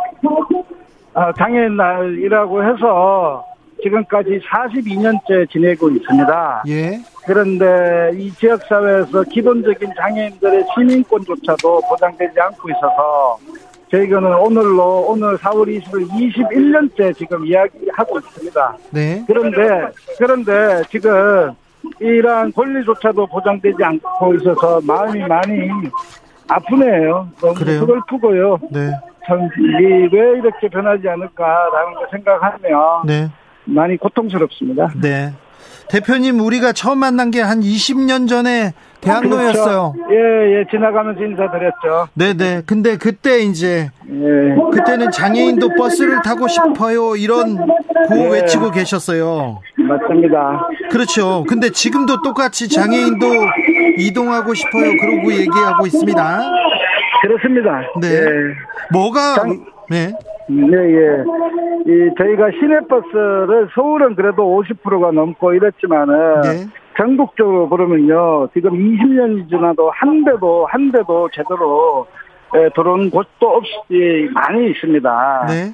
그래서 시내버스를 타는 데 있어서 지금까지 21년 동안 이야기함에도 불구하고 정부가 계획을 세우거든요. 예. 5개년 계획을 세우는데 그 목표치가 있는데 그 목표치도 달성하지 못해요. 바로 기획재정부가 예산을 주지 않기 때문에 지금 같은 이런 현상이 일어납니다. 네. 그런데 시내버스는 그렇다 치고 시외버스, 고속버스 그리고 또 모든 버스는 제대로 제대로 아무것도 보장되지 않고 있어요. 그래서 네. 저희가 이렇게 보편적으로 대중교통을 안전하고 편리하게 이용하여 이동할 권리가 있다라고 했음에도 불구하고 법에 명시된 권리도 안 지키는 게 대한민국의 현실입니다. 네. 뭐 시외버스는 전무해요, 전무합니다. 네. 오늘 오세훈 서울시장이 좀 네. 예산을 좀 빠른 어, 빠르게 책정해가지고 장애인 정책 적극적으로 지원하겠다고 했는데 어떻게 보세요? 네. 22년까지 다 지켰어야 될 약속입니다. 아 그래요? 이명박 시장 때는요. 네. 2004년도까지 다 지키겠다고 한 약속이에요. 그게 지금까지 안 지켜졌습니까? 그럼요. 서울시는 그것조차도 지키지 않았습니다. 네. 그런데 얼마 전에 에스컬레이터에서 장애인이 또 떨어져 죽었지 않습니까? 네네. 네. 그런 약속보다 왜 리프트에서 떨어져 죽은 거에 대해서 공식적으로 사과 한마디 없습니다. 아이고. 또 그런데 그 과정에서 또 예를 들어서 또 리프트를 타다가 떨어져 죽으면 그 만드는 기간 동안 그렇게 위험한 살인기기라고 하는데요. 그런 살인기기를 예, 그대로 두고 만약에 또 떨어져 죽으면 당연히 타다할 거 아닙니까? 아이고. 먼저 사과부터 하셔야 돼요. 지키지 않은 사과, 그리고 리프트에서 떨어져 죽은 사과 이거부터 먼저 하는 것이 서울시가 해야 될 마땅한 도리라고 생각합니다. 알겠습니다. 두 번, 두 번이나 약속을 어겼는데요. 네. 그거는 한마디 언급도 안 하지 않습니까? 예, 예. 이게 뭐 어떤 정당의 문제도 아니거든요. 네네. 네. 네. 네, 지금 박경석 대표가 현장에 계셔서 연결 상태가 고르지 않고 조금 잡음이 많습니다. 청취자분들의 양해 부탁드립니다. 대표님.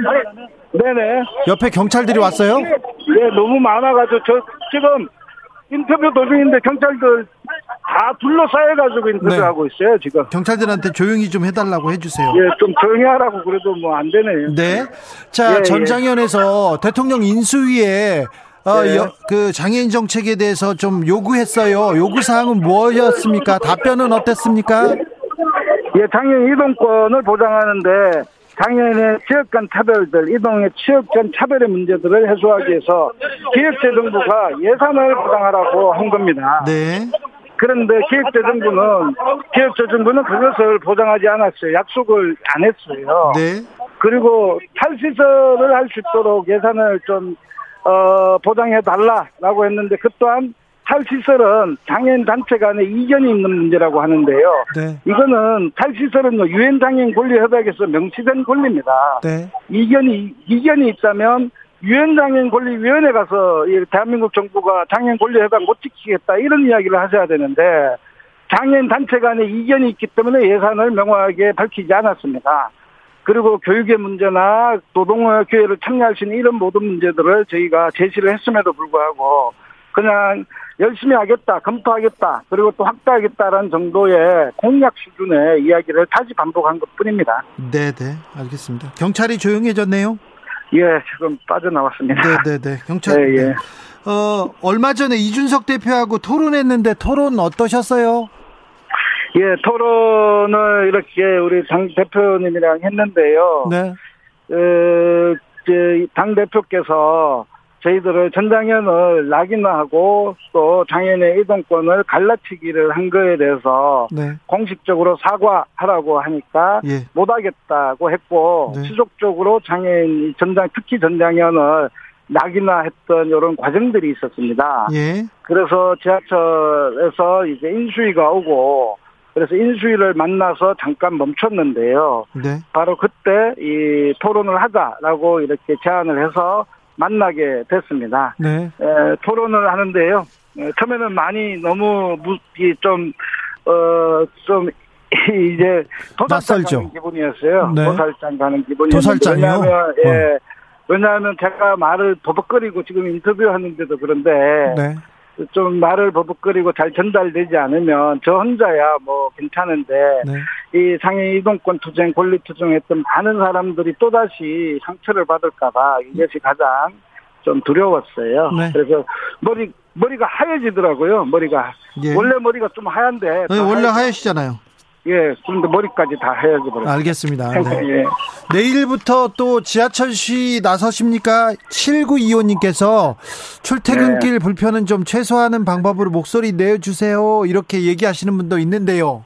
예, 예. 그런 분이 너무 많이 있고요. 네. 그것 때문에 많은 불편함을 끼친 것에 대해서는 토론 때도 다시 한번 사과를 드렸습니다. 아, 사과하셨구나. 예, 너무 죄송합니다. 네. 그런데 그럼에도 불구하고 21년 동안 저희가 이렇게 외쳐도 네. 헌법에 보장된 권리 네. 그리고 또 법에 명시된 권리도 지키지 않는 대한민국 그리고 또 이 정부에 대해서 꼭 한마디라도 좀 해 주시기를 간절히 바랍니다. 네. 왜냐하면 이거는 시민들께서 같이 바꿔야 될 문제거든요. 네.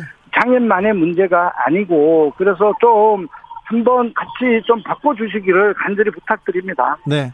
20년 전에도 그때는 버스 정류장에서 시위할 때 제가 비슷한 얘기를 했었어요. 아유, 시민들 네. 불편하니까 꼭 이렇게 버스 타는 시위를 해야 되겠습니까? 했을 때 그때는 예, 예. 교장 선생님이셨는데 대표님께서 예, 예. 아니 장애인을 밖에서 밖에 못 나오게 하고 못 돌아다니게 하는 것은 불법 아닙니까? 이렇게 얘기하니까 제가 할 말이 없더라고요. 이게 차별이죠, 차별. 네. 예, 아무튼 차별. 이제 뭐 시민들이 아 장애인들이 이렇게 불편함을 겪고 있는 있다는 건 잘 알고 있습니다. 네네. 그러니까 네 아무튼 내일부터 시위하신다고요? 예, 저기 아침 7시부터 저희가 경복공역 네. 인수위가 있는 경복공역과 5호선과 2호선을 저희는 7시에 탈 예정입니다. 출근길에 지하철 탑니다. 네. 라는 것을 통해서 정말 변화될 이 사회가 무엇인지를 이야기하고 싶습니다. 네, 알겠습니다. 신용현 인수위 대변인이 인수위가 네. 할수 있는 영역 밖의 일이다. 장애인 예산 관련해서는 이렇게 얘기하더라고요. 그렇지 않습니다. 저희는 인수위가 가지는 것은요, 이제 윤석열 정부의 방향을 제시하는 거 아닙니까? 예. 제가 인수의 구체적 법률적인 권한이 무엇인지는 잘 인지 못하지만은 네. 이 문제와 대해서 적극적으로 표현할 수 있고 그리고 기획재정부의 예산을 이런 쪽에서 중앙정부가 책임지겠습니다라는 정도는 하셔야 되는 문제죠. 아, 예. 그런데 그런 말도 없이 그냥 확대하겠습니다. 이렇게 한다는 건요. 그거는 장애인들의 이 권리 문제는 윤석열 정부가 앞으로 이슈를 통해서 중요하게 이 문제를 바라보지 않으려고 하는 거냐라는 네. 거거든요. 네. 뭐 그래서 저는 이 권한 받기라고 하는 것은요. 맨날 듣는 말입니다. 어느 네. 정부 공무원분들 다 찾아가도 권한 받기다, 검토하겠다 이런 말만 계속적으로 들어왔기 때문에 저희가 음. 어떻게 믿을 수가 있겠습니까? 네. 장애인 인권은 정말 조금 뭐 감추고 싶은 그 피하고 싶은 문제였습니다. 그리고 중요 순위에서 항상 밀려 있었고요. 네네. 아, 어제 어제였나요? 장애인 부모연대 결의대에 있어 삭발하는 모습 이렇게 봤는데 예, 예. 거기도 다녀오셨죠? 예 예. 네. 그 거기가 발달장애인 국가 책임제이거든요. 네. 발달장애라고 하면 지적 자폐장애인의 유형을 가진 특히 중증장애인들의 이런 분들입니다. 네. 이들이 시설에 있거든요. 예. 지역사회에서 살게 할 수 있다면 왜 시설에 굳이 있어야 될 이유가 없는 거 아닙니까? 네. 그래서 지역사회에서 함께 살아갈 24시간의 지원 체계를 보장해 달라라는 거고요. 이거는 문재인 정부가 시작할 때 벌써 4, 5년 전에 또 그때도 200여 분의 부모님들이 삭발을 한 내용입니다. 같은 아. 내용으로. 똑같은 내용으로 또 삭발한 겁니까? 그렇죠. 4년 전에 삭발하고 또 문재인 정부가 노력했다고 하지만은 제대로 지원을 하지 못해서 이번에 또 삭발하셨어요. 555명의 그 부모님들과 발달장애인 당사자들과 같이 하고 있는 이런 활동가들이 쭉 이제 다 삭발을 했죠. 네. 국민의힘에서는 탈시설 이 부분에 대해서는 굉장히 반대합니다. 이거 왜 그렇습니까? 일부 거주시설의 부모님들이 네. 우려스러워서 지금 시설에서 나오면 다 죽는다. 제대로 안 돼 있는데, 그리고 가족의 부담이 되는 이유로 반대하고 있는 걸 알고 있습니다. 네.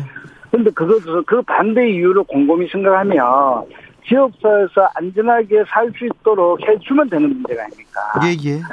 이것을 하지 않고 마치 불안을 조성하는 것 그리고 그분들의 이야기를 그대로 받아서 마치 그 부모님들과 우리들의 뜻이 다른 것이냐 이야기하고 있는 국민의힘은 매우 무책임한 정당입니다. 네. 만약에 국민의힘이 그런 이야기를 하신다면 유엔 장애인 권리 협약에 근거해서 유엔에 가서 다투어야 될 문제거든요. 예. 그런데 장애인들끼리 이렇게 갈라치면서 오랑캐 다루를 하고 있어요. 정말 무책임하고 비겁한 행동이라고 저는 생각하고 있습니다. 아, 국민의힘이 장애인을 오랑캐 다루듯 합니까? 그렇죠. 뭐 이 장애인 단체끼리 싸우게 만들고요, 갈라치게 만들고요, 입장이 다르다고 이런 거 다 그런 거 아닙니까? 오랑캐 다두면서 이렇게 하는 이런 정말 이 잘못된 행동이에요. 유엔 장애인 권리 협약에 비준에 가서 비준한 나라인데요. 거기서 이야기하셔야죠. 탈시설 문제가 만약에 네. 이것이 문제가 있다고 한다면 알겠습니다. 거기서 이야기할 문제입니다. 알겠습니다. 너무 소리가 높아져서 아니 아니 아닙니다. 아닙니다. 네. 소리 높일 땐 높이기 높여야 높이셔야죠. 예, 예. 장애인 예. 이동권과 관련해서 시민들에게 마지막으로 한마디 해주십시오. 장애인도 시민입니다. 네. 그런데 이 이동권의 문제는 장애인만의 문제가 아니지 않습니까? 네. 노인들도 같이 이용하고 그리고 어린아이도 이용하고 그리고 유모차를 끄는 우리의 분들도 짐차를 끄는 분들도 모두가 이용하는 겁니다. 이거는 우리의 미래의 모습이거든요. 함께 살아갈 수 있는 가장 기초적인 문제임에도 불구하고 지금까지 장애인 문제로만 생각하는 문제도 매우 저는 잘못된 문제라고 생각하고요. 함께 좀 풀어주십시오, 시민 여러분. 네. 저희들도 시민입니다. 그리고 법 앞에 평등한 사람이고요. 누구든지 차별받지 말아야 될 사람 내한 사람입니다. 꼭 좀 부탁드리겠습니다. 알겠습니다. 20년 넘게 똑같은 목소리로 똑같은 외침을 하고 있는데 이제는 좀 아, 이 사회가 국가가 좀 응답할 때인 것 같습니다. 지금까지 박경석 전국 장애인 단체 차별 철폐연대 대표였습니다. 말씀 감사합니다. 네, 고맙습니다. 교통정보센터 다녀오겠습니다. 임초희 씨. 오늘도 수고하고 지친 자들이여 여기로 오라. 이곳은 주기자의 시사 맛집 주토피아 주진우 라이브.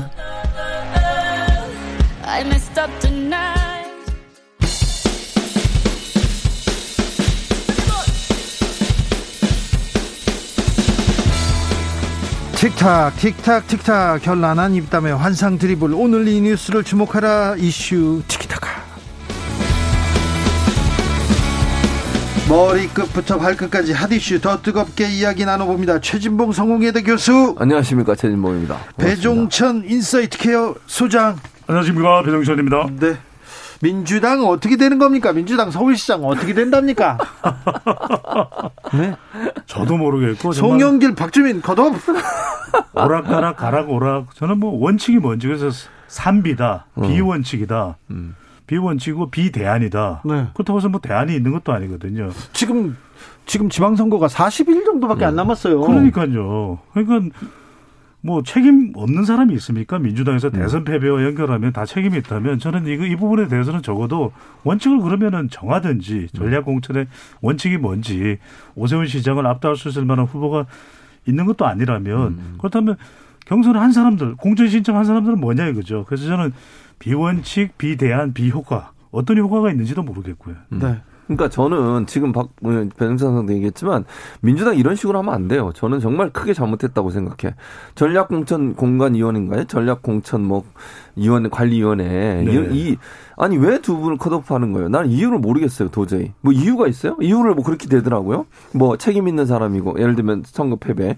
또 하나는 뭐그 어, 월세 올린 거 가지고 어, 어, 전세 전세장 올린 문제 때문에 논란이 된다고 그러는데 지금 배종찬 선생 말했지만 선거의 패배에 책임 없는 민주당 당원 누가 있습니까? 사실은. 네.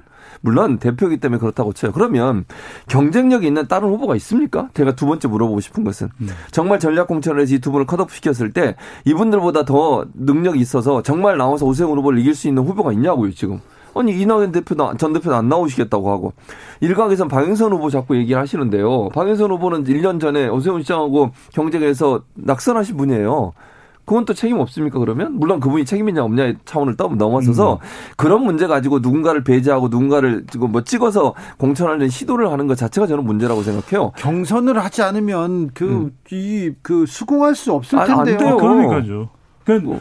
똘똘 뭉쳐도 지금 더불어민주당으로서는 서울시장 선거에서 경쟁력을 가질까 말까잖아요. 네. 오세훈 시장이 현직 프리미엄도 있고 대선 승리의 밴드웨건의 효과도 있고 여러 가지 상황인데 지금 음. 자중지랑 지금 오락가락 가락오락 이건 아닌 거죠. 네. 그렇죠. 그러니까 저는 이게 큰 문제라고 생각해. 주, 주 기자 지적했듯이 경선하게 놔둬야 돼요. 왜 이러는지 모르겠어요. 자꾸 왜 전략공천관리위원회에서 이런 식으로 두 사람을 배제하고 하는 것 자체가 문제라고 저는 보고 하려는 마음인 사람 다 모여서 경선하고 경선하면서 국민적 신뢰도 얻고 또 누가 가장 경쟁력 있는지 확인해 보고 그리고 그 사람을 지명을 지명을 하는 전략 공천을 하든 아니면 경선을 통해서 어떤 선 어, 후보를 선택하고 그리고 나서 어, 열심히 할 수 있도록 뛰어야 되는 거 아닙니까? 이렇게 조금 나오려고 하는 사람 발목 잡고 그리고 대안도 없어요. 지금 현재 대안 있으면 얘기해 보세요. 그러면 음. 어, 민주당이 대안도 내, 내지 않으면서 시간도 얼마 남지 않은 상황에서 이렇게 자꾸 자중질환 나오고 개파 싸움으로 흘러가는 듯한 모습을 보이는 것이 과연 무슨 도움이 되겠는가? 저는 전략공천관리위원회 이런 태도 정말 잘못했다고 생각해요. 이런 식으로 하면 지지자들 다 떠납니다. 민주당이 대체 뭘 믿고 이런 행동을 하는지 도저히 어. 이해를 못 하겠어요, 저는. 오늘 너무 화가 나시네요. 네, 저 정말 화가 났어요, 오늘 네. 이 문제는. 아무튼 민주당이 선거에서 졌지 않습니까? 네. 자성과 반성 음. 먼저 하고 그리고 음. 태, 새로 태어나겠다 그리고 새 인물로 이렇게 이렇게 어, 비전 정책을 내놓을 테니까 우리를 다시 한번 믿어주세요 해야 되는데 이것도 저것도 안 되는 것 같아요. 그러니까요. 그렇게 따지면은 최진봉 교수님 말씀하셨던 대로 지금 현역인 지방선거이기 때문에 현역이 다수가 더불어민주당이거든요. 네. 그러면 지금 현역 더불어민주당 지방선거 지난 지방선거에서 당선됐던 인물 중에서 선거 패배 책임 없는 사람 있습니까? 다 나오면 안 되죠.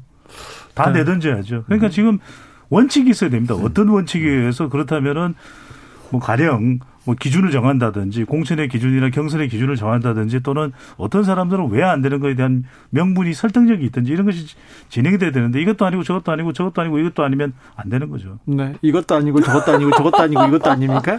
그러니까 가장 중요한 건 저는 경선을 하는 거예요. 그래야 수긍을 하고요.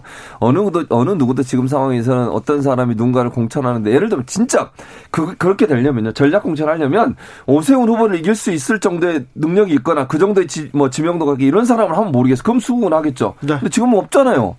근데 왜 경선 안 하겠다고 하는 거예요, 대체? 네. 아, 근 이해를 못 하겠어요. 누가 이런 판단을 합니까? 누가 그, 이런 결정을 할수 아, 있습니까? 그러니까 너무 황당해요. 누가 했는지 잘 모르겠는데 지금 지금 현재로 나온 거는 전략 어, 공천 관리 위원회에서 했다고 해요. 거기서 일부 한 분이 또 반, 어, 반발하고 나오신 분도 있고 위원 중에 한 분이 거기서 했다고 하면 그그 그 위원회가 문제가 있는 거죠. 왜 이런 결정을 하는지 모르겠어요. 물론 또 다른 데서 영향력을 행사했는지 모르겠지만 이게 저는 이러다 보면 개파 싸움으로 흘러갈 가능성이 커요. 지금 개파 얘기가 나왔어요. 그러니까요. 그러니까요. 이렇게 네. 가는 것은 민주당이 정말 자멸하는 길입니다. 자멸하는 길. 지금 똘똘 뭉쳐도 서울에서 이길 수 있을까 말까요. 이걸 가능성이 아직도 낮아요. 그러면 정말 공정하고 객관적으로 국민이 납득할 수 있는 방법으로 후보를 선출을 해야지 이런 식으로 꼼수를 쓰려고 하고 개파 싸움 해가지고 주도권을 쥐고 있는 개파에 자기들이 원하는 후보를 내세우려고 하는 그런 선택을 하는 거 이건 정말 잘못됐습니다. 2018년 자유한국당을 보는 듯한 음. 그런 네. 느낌이 있다는 반복되는 있습니다. 네. 자 그리고 민주당에서는 법사위에서 그리고 법사위에서 계속해서 검찰 개혁 밀어붙이고 있습니다. 어제는 최강욱 의원과 전주의원 공방도 있었습니다. 요 부분은 어떻게 보십니까? 그러니까 이제 공, 이 공방이 서로 말이 달라요, 지금. 무슨 네. 말이냐면 적외라는 말이거든요. 적외라는 음. 말에 문제가 되고 있는데 국민의힘에서는 최강욱 의원이 발언 과정에서 전주의 의원을 향해서 적외라고 얘기했다고 지금 주장을 하고 있고 네. 최강욱 의원은 그게 아니고 전주의 의원이 말씀을 하셨는데 저런 식의 태도가 문제가 있다는 얘기를 하면서 적의 국회의원이 상대 국회의원에게 할 수 있는 행동입니까? 라고 얘기했다는 거예요. 사실은 서로 좀 해석이 다르잖아요. 네. 같은 말을 했는데 그런 상황인데 문제는 그 적애라는 말을 빌미로 해서 이제 국민의힘이 더 이상 협상을 안 하고 나와버렸어요. 그래서 예. 협상이 지금 안 되고 있는 상황이거든요. 그래서 민주당은 검수 완박이라고도 칭해지는 검찰 개혁안 강행 처리 수순에 들어갔어요. 네. 오늘 민영배 의원 탈당했습니다. 그렇죠. 그런 이유는 왜냐하면 양양자 무소속 의원이 민주당 출신이죠. 네. 그런데 이제 입장문을 낸 것으로 알려지고 있습니다. 네. 그래서 검수완박 법안 통과에 대해서 반대하겠다. 이렇게 되면은 법사위에서 통과가 안 되는 것이거든요. 지금 민주당 진영에서도 민주당 네. 뭐 민주당 구 민주당이지만 민주당 사람이라고 해야 되는데 그 안에서도 지금 입장이 지금 통일이 안 되고 있어요. 그러니까 앞서 이제 최강욱 의원이 이야기도 했지만 저는 이게 뭐 어떤 식으로 발언이 해석이 되든가 그게 중요한 것이에요. 지금 더불어민주당에서 가장 먼저 공을 들여야 돼 가장 공을 들여야 되는 것은 국민들의 공감을 얻는 겁니다. 예. 국민 여론을 호의적으로 더 검찰 수사권 기소권 분리에 대해서 뭐 완전 박탈이라는 용어가 너무 세다면 다른 설명을 해서라도 이것을 끌어내야 되거든요. 설명해야죠. 근데 이게 대체적으로 지금 국민들의 설득해야죠. 여론을 보면 최재문 교수님도 아시겠습니다만 왜 이렇게 서두르느냐. 그리고 6대 범죄와 관련해서 1년 정도 지금 시행을 해왔고 크게 문제가 없는 것 같은데 국민들은 공감하지 못한다는 것이거든요. 그렇다면 왜 완벽하게 철저하게 티끌 하나까지도 완전히 수사권과 기소권을 분리해야 되는데 설득을 해야 되는 거죠. 국민들의 네. 마음. 그러니까 뭐 대한변협이 반대한다 또는 민변이 반대한다 참여연대가 반대한다. 소장님 국민들 네. 설득 전에 지금 민주당 내에서도 설득이 안 아니 그러니까 제가 말씀을 드리는 거죠. 그러니까 그래서 과정이 중요한 것이 국민들이 만약에 60% 70% 검찰 개혁 중에서도 수사권과 특히 이제 기소권을 완전히 분리하면서 수사권을 완전히 박탈한다. 6대 범죄까지 공 뭐 이 선거 경제 또 어, 여러, 여러 가지 내용들이 있지 않습니까? 바로 네. 이런 부분들, 뭐 대형 참사, 방위 산업, 또 공직자까지 네. 이런 부분까지 박탈해야 되는 것에 대해서 국민 설득이 먼저 들어가야 되는 거죠. 그러니까 일단 지금 민주당 입장에서는 멈출 수는 없어요. 상황적으로 보면. 너무 많이 달렸어? 그렇죠. 호랑이 등에 올라탔어요. 네. 이걸 멈추는 순간 이것도 아니고 저것도 아니고 지금 아, 안 하는 것만 못 하게 돼 버려요. 그러니까 민주당 상황에서는 고를 해야 돼요. 지금 상황은. 그러면 이게 과연 지금 근데 문제는 뭐냐면 이게 그 고비고비가 있어요. 지금 이제 물론 민영비 의원이 무소속으로 가서 안건 조정위원회는 아마 이제 통과될 수 있겠죠. 네. 그러면 필리버스터가 문제가 돼요. 필리버스터 같은 경우에 양희정 의원까지 포함해서 180석이 되려면 권은희 의원, 양희정 의원이 동의를 해줘야 돼요. 그래야 필리버스터를 강제로 종료할 수 있어요. 강제 종료를 못하게 되면 회기를 끝내고 다음 회기로 넘어가는데 거기는 의장이 결정이 필요해요. 국회의장 박병석 의장이 원래 출장하려다가 갑자기 그 출장을 안 가고 지금 자리를 지키고 계세요. 박병석 의장의 지금까지 태도를 봤을 때는 대체적으로 합의문 가져와라. 합의를 잘 해봐라. 대안 내놔라 이렇게 얘기할 가능성이 있다는 거죠. 네. 그러니까 민주당이 원래 스케줄을 스케줄대로 하려면 박병석 의장이 회기도 쪼개서 해주고 그 다음에 안건 상정까지 하도록 하는 것이 스케줄 안에 들어 있어야 돼요. 근데 그 부분이 아직 명확하지 않아요. 그래서 제가 볼 때는 이게 진행되는 과정에 민주당이 원하는 방식으로 갈지 안 갈지는 미지수다. 그 첫 번째, 두 번째. 그러나 민주당은 지금 상황에서 멈출 수는 없다. 그런 상황이에요. 좀 멀춤 수 없다는 상황은 음. 이해가 됩니다. 그래서 음. 더불어민주당도 이 법안을 그렇다면 꺼내 들지 않았겠죠. 왜냐하면은 음. 윤석열 정부가 시작하기 전에 이것을 통과시켜서 대통령이 5월 3일 날 발효를 해서 3개월의 여유를 두고 검찰 수사권을 완전히 음. 박탈하겠다. 이게 일정이라 하더라도 음. 아무리 일정이라도 국민 없는 법안은 없는 겁니다. 국민 없는 정당은 없는 거예요. 국민 없는 지방선거는 없는 겁니다. 그래서 저는 병행해야죠. 지금이라도 우리 옛 말에도 있고 어르신 말들도 어르신 말에도 있고 급할수록 돌아가라 그러지 않습니까? 급하더라도 2주라도 짧아요. 이 시기에도 설득하고 국민들의 마음을 돌릴 노력을 해야 되죠. 그 노력 없이 우리는 간다. 170석이 뭡니까? 180석이 뭡니까? 그 정당 국민들로부터 외면당합니다. 그 점을 반드시 알아야 그러니까 됩니다. 그게 이제 변수양 말은 충분히 이해를 하겠는데 민주당 입장에서는 무슨 입장을 갖고 있냐면 그렇게 논의를 해서 예를 들어서 시간을 길게 가지고 가면 윤석열 당선인이 취임하고 나면 그게 불가능할 거라고 보는 거예요. 민주당 아, 그래서 입장에서는. 저는 음. 서두르는 거는 이해가 되는데 음. 그 서두르는 과정의 말미에는 대통령의 판단까지 포함된다면 적어도 아무리 시간이 없더라도 그 촌놈을 쪼개서라도 국민 설득을 하는 노력은 더 해야 된다는 거죠. 그렇죠. 그건 가능하다고 봐요. 오사공원님께서 아무리 열길 물속은 알아도 한길 사람 속은 모른다지만 요즘 국회를 보면 소위 아우 갑툭튀 아우 모르겠어요 얘기합니다. 조성빈님 민주당 정신 차려야 합니다. 소탐 대실 아닙니까? 이렇게 얘기합니다. 송원주님 개파 싸움 결과 아닌가요? 누구든 원하는 자 모두 경선에 참여해서 축제 분위기를 조성해서 음. 국민적 관심, 공감대 조성해야지 얘기하는데 아무튼 어, 이 서울시장 선거든 아무튼 그 검찰 개혁이든 국민 공감, 공감대 여기는 좀 부족한 것 같습니다. 그러니까, 그러니까 아쉬워요. 저는 음. 뭐가 뭐냐면 그래도 지방선거와 지난 2020년 총선 국민들이 힘을 실어줬거든요. 네. 그때 하는 게 하라고 했던 게 뭐냐면 국민들과 소통을 하라. 국민들과 더 여론을 반영할 수 있는 그런 정교한 정책을 만들어라. 그 주문을 했던 겁니다. 그 못한 것에 대한 반, 반성을 했어야 되죠. 왜냐 그래도 우리 주진우 라이브는 국민들이 왜 많이 듣고 청취율이 높으냐. 공감을 하는 거죠. 그런 쏙듯이 담겨 있는 거죠. 그렇다면 적어도 저는 지금 시간이 아무리 없더라도 네. 정말 1분 1초가 시간이 없고 그렇게 촉박하더라도 저는 해야 될 이야기는 해야 되는 거죠. 네. 해야 될 얘기는 해야죠. 그러니까 네. 지금 상황에서 이제 민주당도 열심히 이제 설득을 하고 있고 또 안건 조정위원회나 아니면 법사위에서 야당도 설득하고 그런 노력을 할 거예요. 검찰 네. 얘기도 듣고.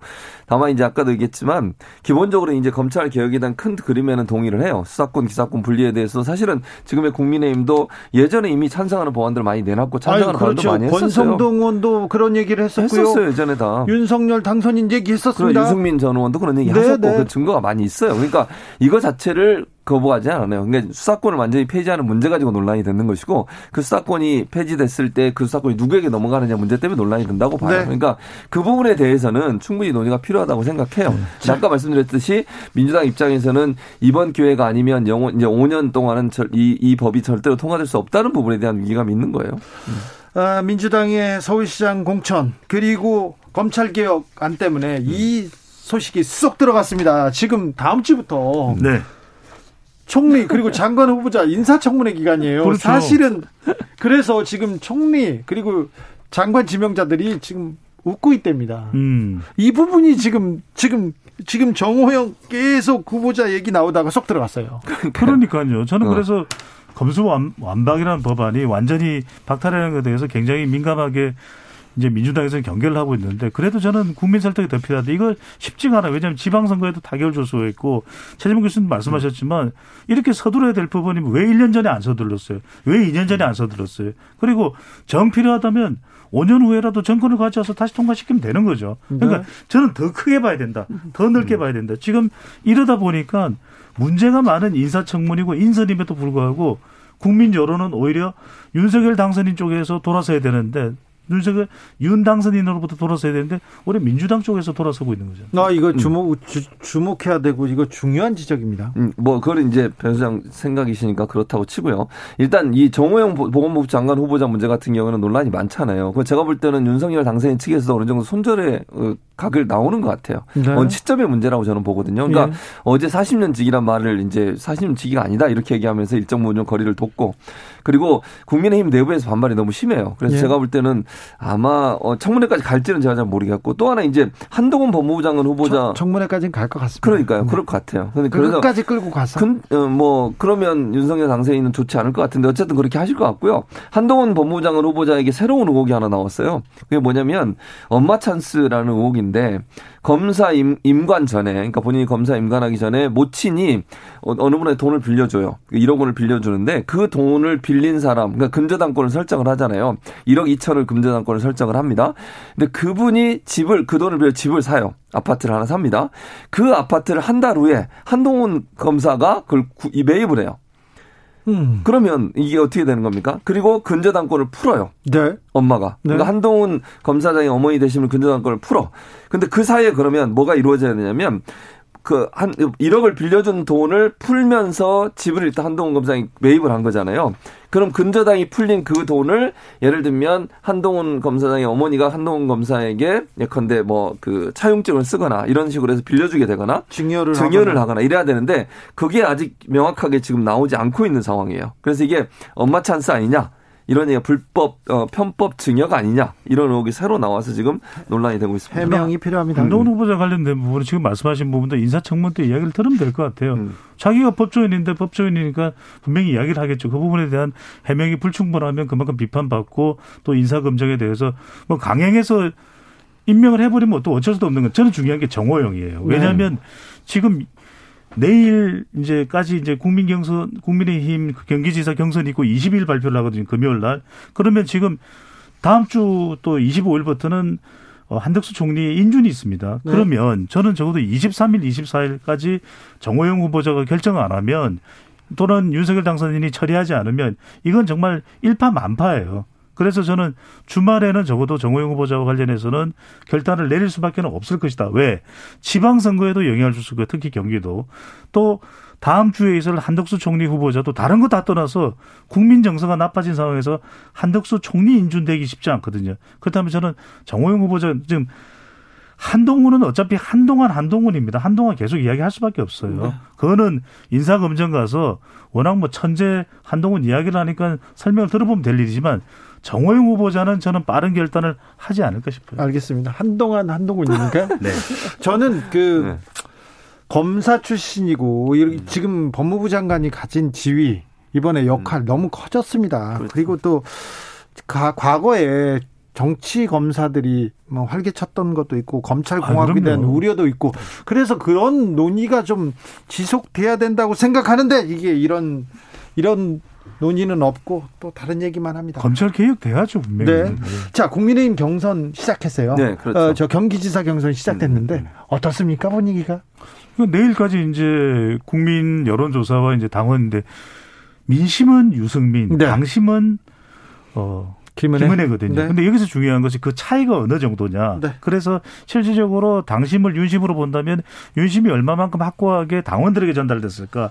이게 핵심이겠죠. 네. 그러니까 그래서 지금 문제는 뭐냐면 1차적으로는 경선을 통과를 해야 되잖아요. 네. 그러니까 민심보다 지금 1차적으로 당심이 중요해져 버렸어요. 왜냐면 당에서 경선에 지게 되면 아예 나오지를 못해요, 본선에. 예. 그 지금은 김은혜 의원이 좀 유리한 판단이라 유리한 상황이라고 볼 수밖에 없는 상황이고 일단 윤심이 거기에 힘이 실려 있는 상황이라 윤 아, 김은혜 의원이 아마 예, 그 민, 경선에서 통과하지 않을까 생각합니다. 민심은 유승민, 음. 당심은 김은혜라는 얘기로 여기 인사드리겠습니다. 최진봉 교수, 배, 배종찬 수장 감사합니다. 감사합니다. 고맙습니다. 주진우 라이브는 여기서 인사드리겠습니다. 오늘 돌발 퀴즈의 정답은 차이콥스키였습니다. 차이콥스키. 톨스토이 아니었어요. 네. 알겠습니다. 네, 네. 한동안 한동훈? 네, 알겠습니다. 저는 내일 오후 5시 5분에 돌아오겠습니다. 지금까지 주진우였습니다.